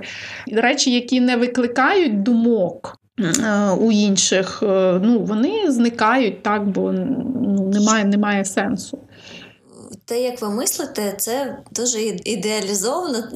Це в ідеальному світі. Так як ви це формулюєте, тому що мені здається, що ви, е, на відміну від е, китайської е, цензури, мислите дуже дуже правильно. А в Китаї свої критерії. Ну, я чому про це згадала? Тому що я в мене паралель виникає з кінематографом, наприклад, із кіно, з театром. Там дуже багато чого. Взагалі, незалежно від того, ну, що ми могли б сприймати як якусь творчість або унікальність саме саме творчу. Е, Тому що там є критерії, за яким цей твір він має підпадати під дуже жорсткі е, критерії того, що є витвором мистецтва кіно. Якщо може вважати, що типу до кіно така прискіпливе таке ставлення, тому що це більш масовий продукт, то я просто порівнюю порівнюю зараз із, з цією інтернет-літературою. Ну, судячи з цифр, це теж дуже масовий продукт, та? і і він якби без таких якихось критеріїв. А там кіно, ну театр, можливо, він він менш популярний, але тим не менш теж там дуже багато своїх особливостей з приводу того, що можна проголошувати зі сцени, які там сенси можуть бути приховані. Тому ось це це така. Ну так е, можливо, це дійсно воно потребує якогось подальшого осмислення, так би мовити. От ну е, мені підводиться це тоді е, під ну, Загальне таке поняття комунікації, так? Е, і якихось форм комунікації. Так само ну, і література, і кіно сюди все може може бути включене. І, відповідно, тоді потрібно виходити з цього і і вирішувати. Хоча ну, мені поки що це здається, що суто інтуїтивно ми можемо відрізнити, ну, коли ми сприймаємо якийсь продукт, то от ем, ми можемо відрізнити, що це там поганий твір чи поганий фільм, а це хороший фільм і хороша книжка. Але які критерії, можливо, коли. Автор е, не сприймає аудиторію як тло, на якому він хоче вирізнитися, так? а коли він комунікує з аудиторією е, в певний різний спосіб. І, ем, е, Тобто, коли так чи інакше ця аудиторія от задіяна, ну, зараз це називається інтерактив, якраз онлайн-література відкриває широкі можливості для такого інтерактиву, і, можливо, вона тому і популярна, і і вона тут лишається літературою, може може лишатися літературою. Е, от, Але ну, і так само традиційна література вона також має бути от, інтерактивною, тобто вона має спілкуватися, нести якийсь елемент, елемент спілкування, причому такого рівноправного е, з читачем, ем, тобто викликати його на роздуми. І і навіть створювати якийсь простір для е, власної творчості, для, можливо, там додумування, для цієї інтерпретації. То ну, мені здається, що в будь-якому художньому творі оце от найцінніше. Чи чи буде це картина, чи от фільм, чи е, там, можливо, музичний твір. Але е, ну, він буде актом творчості тоді, коли він і свого сприймача буде закликати так, от до, до спонукати навіть до до певної творчості.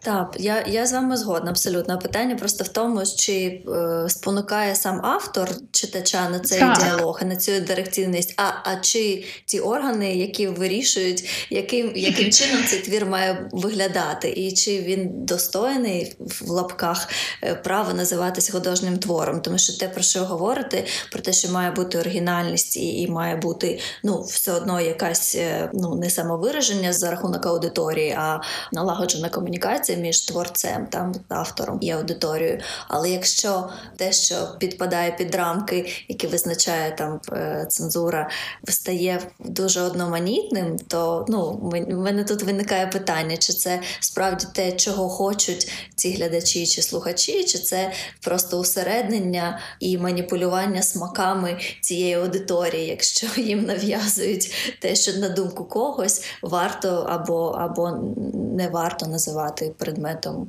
е, мистецтва, витвором мистецтва. Не, ну звичайно, але це завжди напевне було так. І ем, ну, ми знаємо, що якісь там найбільші шедеври Е, в історії тієї самої літератури спочатку вони могли не сприйматися, і і теж як як ідіотизм.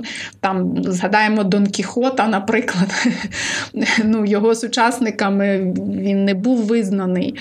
А потім ну, прийшло якось розуміння. І, ну, власне, є ж теорія Ізера про ці читацькі горизонти про те, що тобто, так, це властиво якомусь цьому процесу, ну, напевне, всьому творчому чи художньому, швидше сказати, процесу, коли е, ну, певні форми вони якби вичерпуються, напевне, так? Тому ну, це, це мені здається було завжди і, і скрізь. І відповідно Напевне, людина теж повинна бути, е, ну так би мовити, менш довірливою. Мені, наприклад, здається дивним, що я би от когось слухала, е, і хтось би мені казав, що це література, яку потрібно читати, а ось це ем, погана книжка, щось не варто витрачати на неї час. Чи там це поганий фільм, не, не, не варто його дивитися, а цей от фільм варто подивитися дивитися. Ем, ну, Я вважаю, що потрібно завжди просто мати свою думку, а для цього потрібно самому дійсно там прочитати, передивитися, ну і вже і вже самому скласти свою думку. Тому, можливо, це питання не тільки до цензури, але і до читацької аудиторії, якщо вона дозволяє так, от щоб нею маніпулювали, і щоб їй ем, ну, щоб просто користуватися готовими зразками, то ну, відповідно тоді і буде цензура, яка такі готові зразки видає. Е, а якщо ну, сама сама там читацька чи глядацька аудиторія буде більш критичною і буде якось прагнути до того, щоб власну думку формулювати. Ну і, і власне, тоді, можливо, цензури не буде, а я сам собі цензура, так би мовити. Кож, Кожен буде сам собі цензура. От. Ну, Можливо, це теж така ідеальна, якась ідеальна ситуація вимальовується. От, Але. Ну, це це, це питання, можливо, дійсно, яке варте ще обмірковування, і і можна буде до нього повернутися в зв'язку з певними угу. творами, потім ще обговорити. Угу, Так, е, я згодна, що це тут багато можна розмірковувати з цього приводу, тому що тут завжди ось це питання, що первинне е, ця пропозиція чи чи попит. Да? І угу. Як ну, як виховувати цю аудиторію, чи чи знає вона про те, що є в неї вибір, чи ні, чи свідомий цей вибір. Е, Можливо, ви трошки розкажете про інтелектуальну прозу, е, якщо ми вже заговорили про е, якість літератури і і про те, що можливо є література, яка відповідає запитам саме інтелектуалів. Угу. Так, е, звичайно. Якщо говорити про інтелектуальну прозу, то можливо те, що в порівнянні вже до того, що ми що ми сьогодні говорили, і не тільки про інтернет-літературу, але і про там, наприклад, от чиновницьку цю літературу, то можна зауважити, що ну, інтелектуальна література ем, вона не цікавиться от моральними проблемами.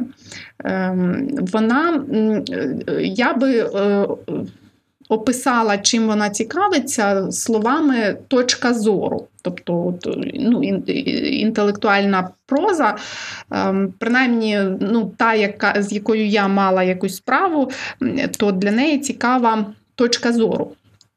І ширше е, це питання того, наскільки ми можемо правдиво пізнати світ. От Питання того, що є правдою. Воно, можливо, і пов'язане з цим питанням цензури також опосередковано.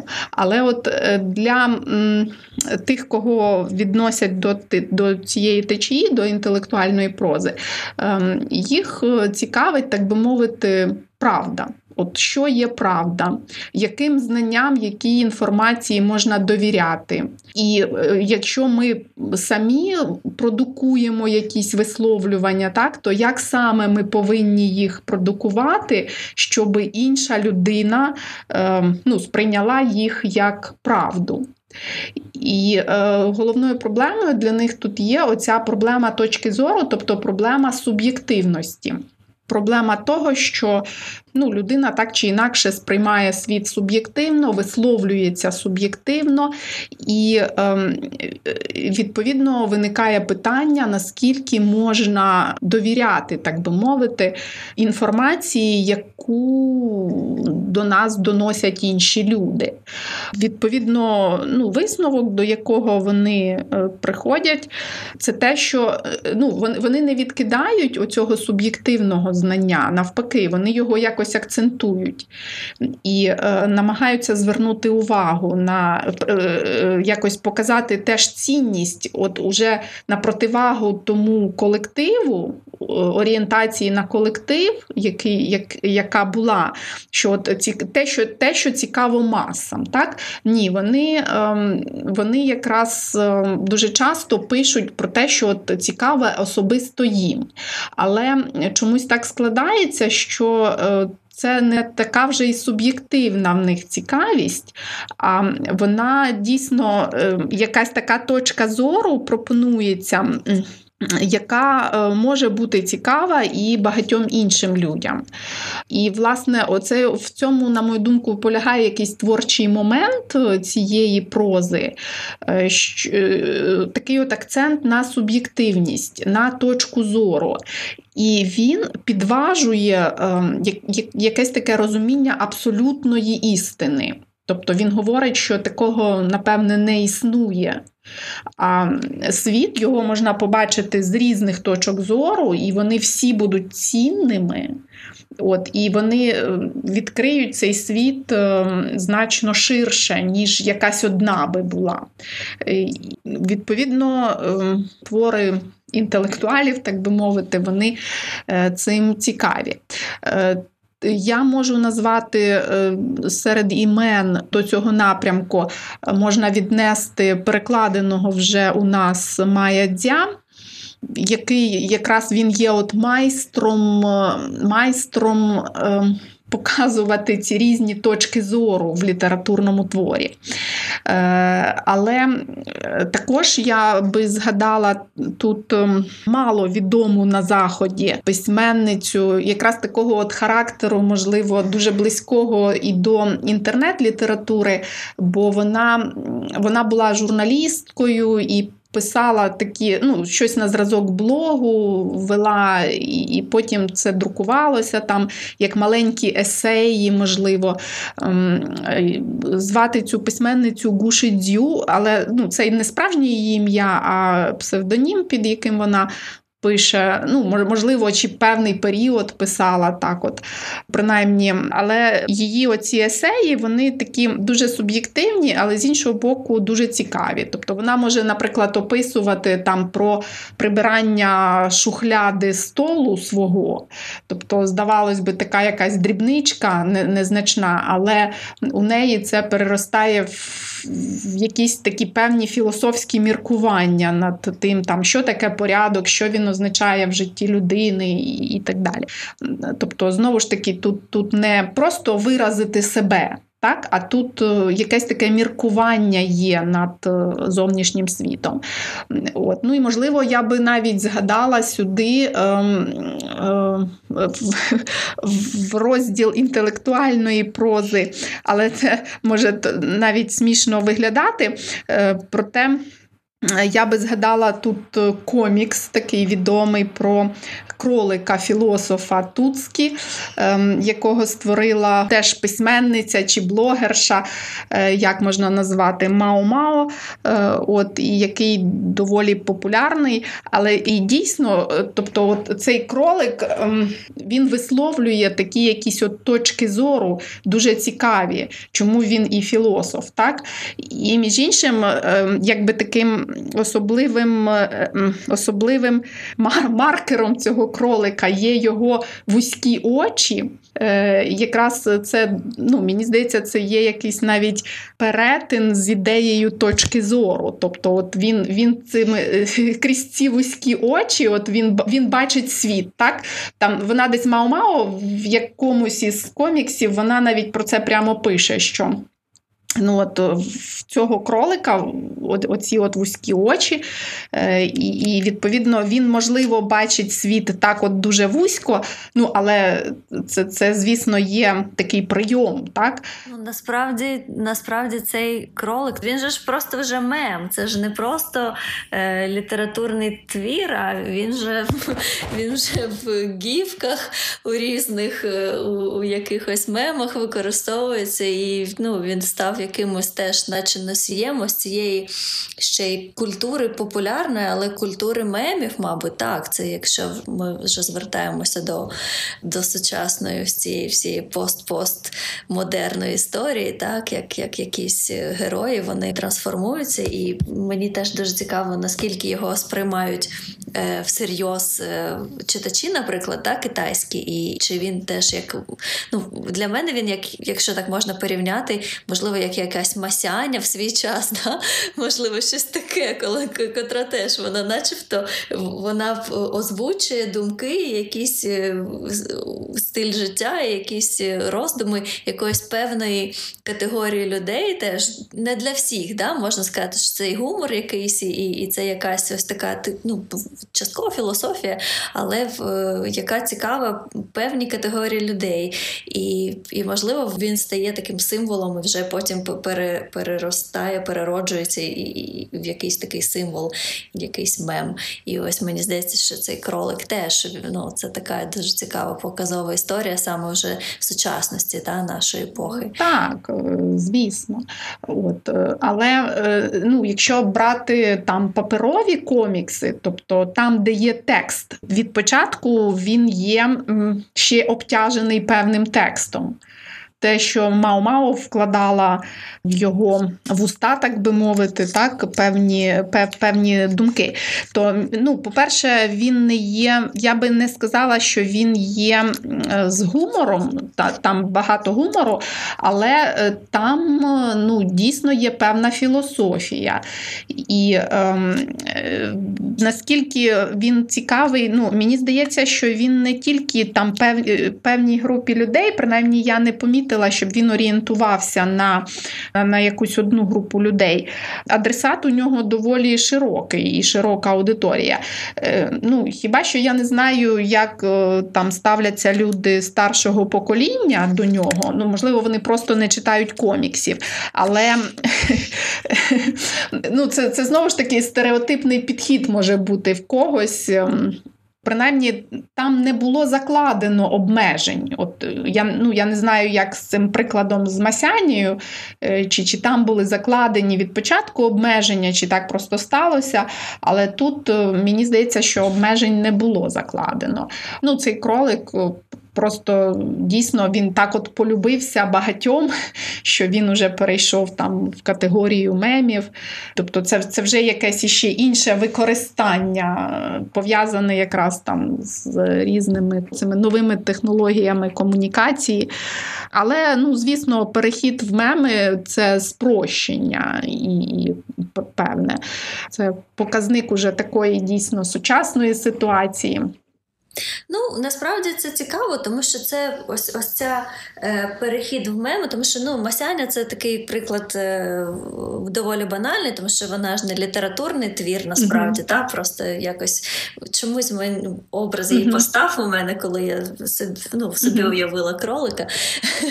І ну, і тут є, є якась спільність, можливо. але... Ну, цікаво саме ось і навіть в цьому, як е, як ці персонажі, які висловлюють певний погляд на життя, як вони переосмислюються і, можливо, сприймаються вже читачами, які так само ну, уловлюють саме цей момент, про який ви говорите, що це якийсь дуже суб'єктивне, суб'єктивний спосіб е, комунікування з дійсністю і е, вираження да, свого сприйняття дійсності, і те, як читач сприймає цей посил, те, як читач потім також з цими смислами може гратися або їх трансформовувати, або сприймати. Мені здається, саме в цьому теж ну, цікавість є того, що е, якщо тобі пропонують якусь альтернативну альтернативний спосіб мислення, да, або альтернативний спосіб вираження е, своєї думки, то цікаво, що і сприйматися це теж може альтернативно, тобто, ну умовно, це вся якась деконструкція,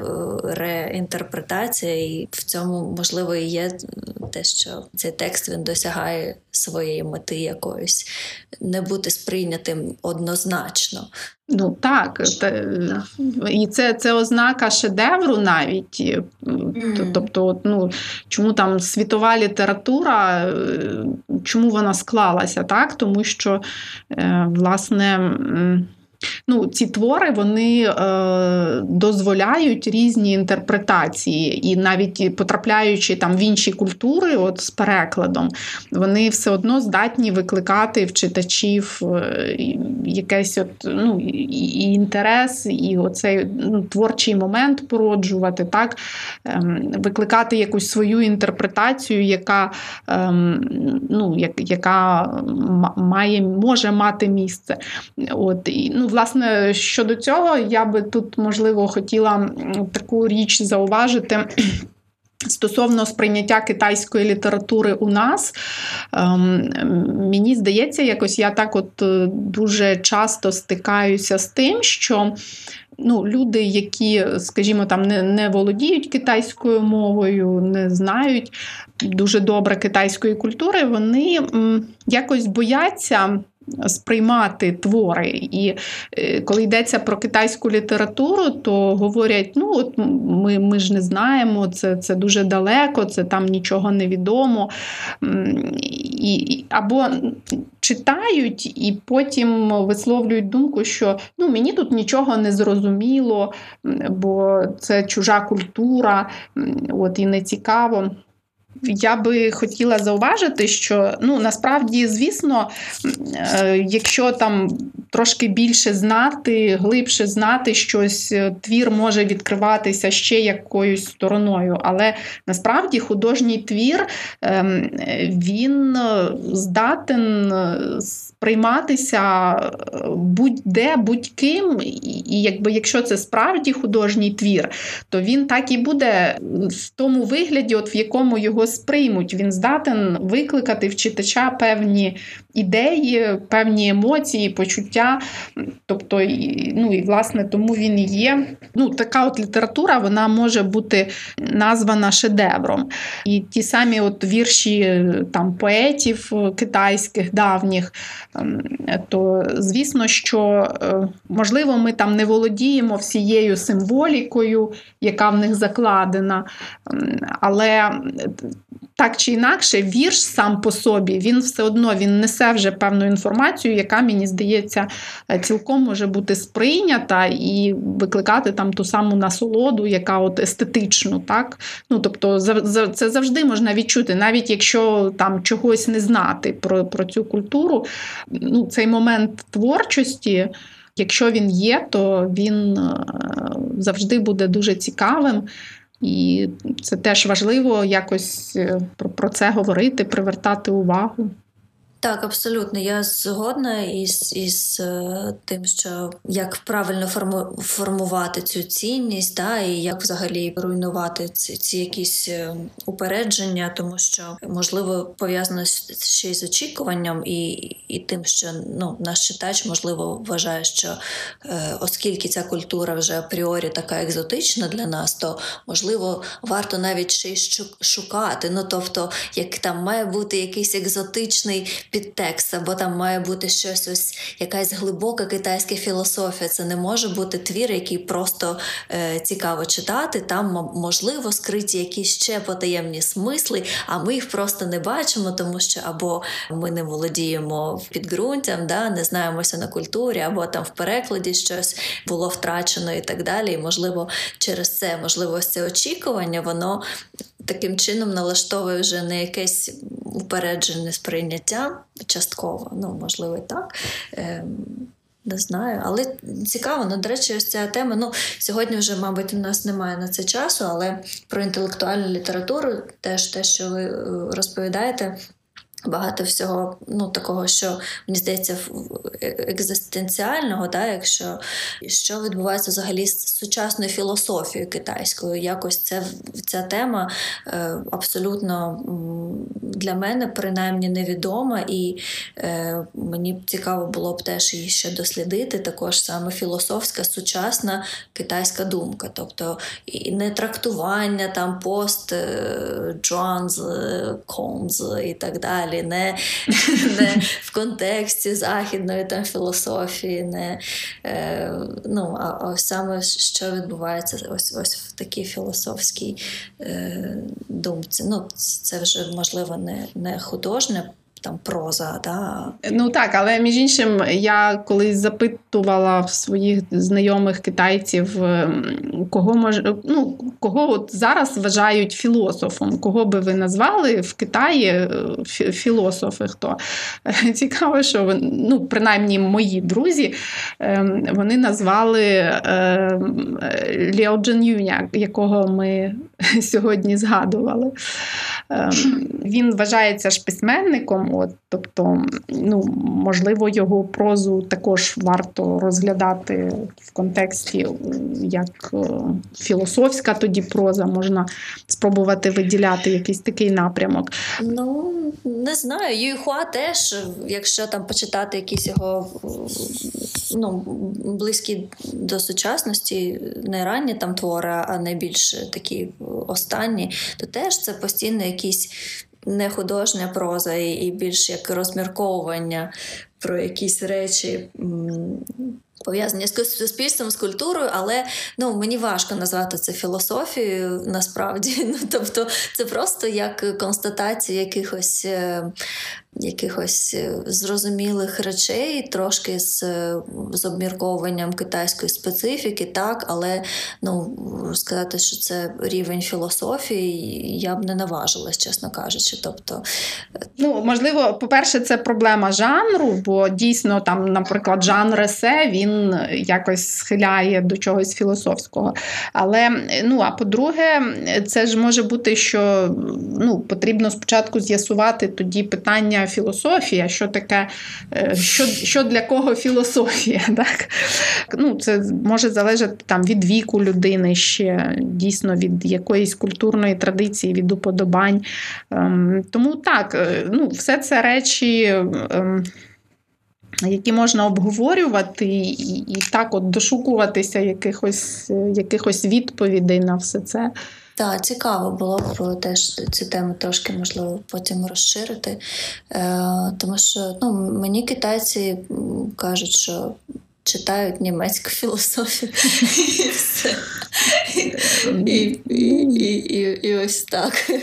Але е, ну, насправді з приводу жанрової теж тут е, я хотіла ще раніше про це трохи сказати, про те, що як сприймається на Заході, та, і як це сформовано було, що чомусь завжди є пош, ну, якийсь пошук цієї екзотики, і я не знаю, е, чи чи це поп-культура знову ж таки сформувала це враження. Е, ми сьогодні там не говорили про якісь окремі ще жанри. Е, уся, наприклад, та, і комікси жанрів уся. Це цей тренд він був розповсюджений ще в там з 50-х-60-х років так минулого століття, і коли гонконгські переважно письменники, ці всі Ціньйон і Кулон, ну та найбільш популярні, вони е, формували ось це враження. Потім гонконгський кінематограф, теж ці всі бойовики, типу з бойовими мистецтвами, і вся ця е, історія про те, що Уся це така китайська дуже тема, яка стала дуже попсовою насправді, і вона, можливо, найперше, що формує образ там Китаю на заході, та у пересіченого якогось, ну знову ж таки, глядача чи читача. І, можливо, ось ці речі, які настільки вже укорінилися в масовій культурі, вони дуже сильно ну, є великою перешкодою для сприйняття чогось нового. Ну тобто, я у мене тут так, стереотипи. І в мене питання: ну саме на заході китайську літературу сприймають певним чином, не досить е, об'єктивно її сприймають, тому що ми самі сформували ці всі стереотипи, і вони у нас укорінені, і ми, начебто, не, не даємо собі можливості уявити, що може бути щось інше. Можливо, недостатньо перекладів також, і, і якби більше перекладали, то і глядачі більше ну, читачі більше знали про Китай. Ну, е, ви знаєте, я вам тут може трошки відповім. Е, ну, Відповім на це питання, принаймні. Якось, можливо, одним боком. Е, але зі спілкування з перекладачами, скажімо, на англійську мову, Е, зокрема, як з Великобританії, так і зі Сполучених Штатів. Ем, я можу сказати, що вони ем, ну, вони зауважували, що читацька аудиторія, от е, англомовна, віддає перевагу. Ем, книжкам на китайську тематику, написаним етнічними китайцями, але англійською мовою, ніж вони читають переклади. Тобто, ну, напевне, справа, ну, принаймні, якщо ми говоримо про них, е, справа не в тому, що мало перекладів. Можливо, перекладів там і ну, достатньо до певної міри, чи принаймні велика кількість може бути. Але ну, чомусь от так у аудиторії є таке певне такий підхід сформований. Ну, Це це ставлення до перекладу, очевидно, що е, ну, якось переклад, він, звісно, певний відсоток інформації спотворюється, там не, немає змоги його відтворити повністю. Це всім відомо. От, І якось вони ну, вважають тоді переклад менше якісним продуктом. Так?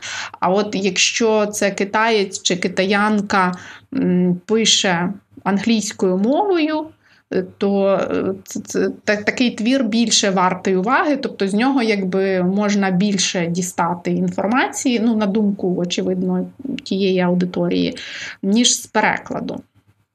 Хоча е, ну, тут можна зауважити, що поняття все одно вони перекладаються так чи інакше на англійську мову. І навіть етнічна китаянка чи етнічний китаєць, вони, коли вони пишуть англійською мовою, вони все одно ці китайські якісь поняття перекладають так чи інакше англійською мовою. І е, ну, невідомо, хто би краще з тим впорався, чи носій англійської мови, чи е, от, ну, не носій всі. Хоча ну, є, звісно, серед цих письменників, е, це ну, тут можна найперше згадати Емі Тан. американську письменницю. Ну, Вона вона позиціонується як американська письменниця, вона пише е, англійською мовою. От, Але, ну, звісно, вона пише на оцю китайську тематику. Але, але знову ж таки, це тематика, тематика емігрантів тих, хто живе в Сполучених Штатах. От, Відповідно, е, ну, у мене виникає питання з приводу того, ну, чи чи можна так от виділяти щось одне і казати, що краще ми будемо читати оцю емігрантську літературу, ніж перекладну. Ну, Але ну, якби я ж не можу відповідати за іншу аудиторію. Я просто тут повідомляю е, такий от факт, що що є є отака позиція, є така точка зору, така думка. Ем, Ну, от, е, Це, це насправді дуже цікаво. Я погоджуюсь, mm-hmm. я теж таку тенденцію е, спостерігаю, і е, мені спадає на думку, наприклад, е, Сін Рен, так, Сюя Сінрен, вона вона британ, брит, ну, тобто вона емігрантка в, в Великобританію. Тобто вона була журналісткою, дуже відомою, успішною, доволі новаторською. Вона вела радіопрограму теж у 80-х і на початку 90-х, яка е, типу збирала історії різних жінок. Е, з усієї країни, тобто вони поділилися своїми історіями, насправді дуже дуже відвертими, часто навіть якимись е, ну, провокаційними, і і це був абсолютно новий якийсь е, новий і тип комунікації з слухачем і так далі. Тобто, ось ось ці голоси цих жінок, які почали е, з'являтися і і говорити відверто про свої проблеми або про ті якісь несправедливі, несправедливі речі в суспільстві. І вона ну потім вона стала писати, і в результаті там в, в кінці 90-х вона емігрувала в Лондон і тепер живе там і пише англійською мовою так само про ці всі китайські реалії. І я розумію, окей, там ну її найбільш відомою ця книжка Good Women of China, та хороші жінки з Китаю, е, яка була заснована на саме всіх цих історіях, які вона збирала протягом там десятиліття е, в Китаї, і потім опублікувала її вже в Великобританії. Але тепер вона ну вона протягом е, всіх цих там 20 з лишнім років вона мешкає в Англії і вона періодично приїздить в Китай. Там вона постійно частий гість була на Е, буквормовському фестивалі літературному насправді, е, поки він існував.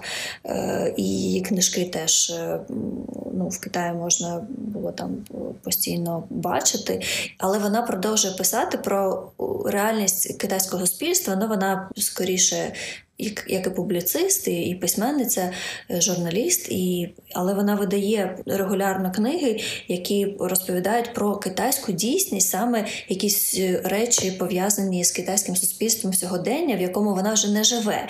Але в, в, вона аналізує різні такі проблеми. Ну там проблеми нового покоління, там молодих китайців, да, оцих типу маленьких імператорів, або там проблем знову ж таки контролю народжуваності. Ці всі якісь такі феномени, які властиві китайському суспільству, але вже сучасному, вже 21 століття. І мені теж цікаво, як як так, і і вона ну така доволі впливова, наскільки мені відомо, письменниця, е, як типу голос е, Китаю в Європі, наприклад. Е, ну як один теж з таких прикладів. І мені теж цікаво, чому е, чому цей голос вважається більш авторитетним, е, ніж е, голос письменника, який мешкає безпосередньо в самому Китаї, живе в цьому суспільстві, і ну, хоча він не пише англійською мовою, але його можуть перекласти англійською мовою і будь-якою іншою, і це буде голос все ж таки зсередини, а не а не ззовні. так. Ну, Останнє, що я хотіла б Сказати, що це вже про ту увагу, яку привертає сучасна література саме жанрова, і і це наукова фантастика. І це теж цікаво, що попит на наукову фантастику на заході в якийсь момент, мені здається, не те, що попит згас, а просто якось ця вся ідея науково-фантастичних творів вона е, трішки стала більш тьмяною, ну немає буму, да, якоїсь sci-fi. Але в Китаї навпаки. Тобто мені здається, що коли на заході вся ця вся наукова фантастика якраз процвітала в Китаї, цього не було, і він ще це не пережив. А зараз, можливо, він переживає ось такий бум саме китайської наукової фантастики. Ну, якщо можна там назвати це бумом, там 3-4 імені, але принаймні вони вже е, про себе заявили впевнено на заході. І в першу чергу Лю Сін, автор, який е, написав трилогію Проблема трьох тіл. Вона перекладена українською вже в тому числі також. Здається, тільки дві книжки, я не впевнена, чи всі три із цієї серії, і англійською також, і і в Америці це бестселер абсолютний. Я пам'ятаю, що коли ця книга вийшла в перекладі англійською, е, навіть Обама її рекомендував як одну із свого списку улюбленої літератури. Можливо, він теж трошки пропіарив таким чином. Ну. І далі вже ще молодші автори і авторки, як е, Хао Цзінфан або Ся Цзя, які пишуть е, в жанрі наукової фантастики, і в тому числі і Лю Цесін, звичайно, вони є володарами е, престижних премій, Х'юго і так далі. І можливо, знову ж таки, ось ця увага до них виникла саме завдяки тому, що є зацікавленість точки з боку перекладачів, тому що Лю Цесіня, насправді, наскільки я знаю, переклав англійською Кен Лю. Та теж американський письменник китайського походження, і він же і письменник, і він же перекладач. І можливо, саме завдяки ось і зусиллям Кена Лю, і можливо, він там теж якось лобіює цю літературу. Вона ну і була якісно перекладена, і була представлена, е, і викликала інтерес, і можливо стала вже якоюсь такою категорією своєрідного тренду. Ну насправді в Китаї всі теж зараз говорять про про нову е, наукову фантастику, яку китайці, начебто, мають створити. І ну і це впливає там і на жанри кіно, так так само, і, і той самий Лю Цесінь, Там, наприклад, е, фільм Земля, що блукає на основі його твору. Він був абсолютним теж е, рекордсменом касових зборів е, два роки тому в Китаї, і е, його експортували теж.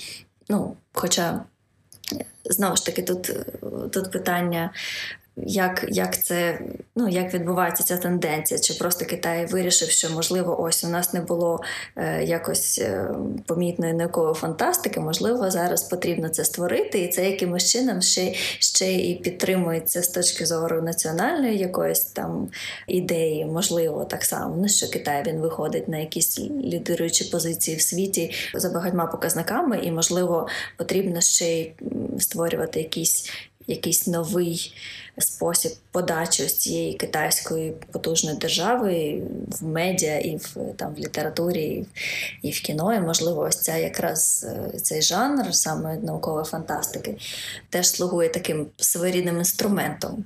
Ну, ось якось так у мене такі міркування. Отже, ми намагалися представити загальну картину сьогодні. Надалі, звісно, буде цікаво розглянути докладніше окремі імена, окремі напрямки, окремі твори. Отже, сподіваємося рухатись до того. Дякуємо, що були сьогодні з нами. Так, на все добре. На все добре, до наступних зустрічей.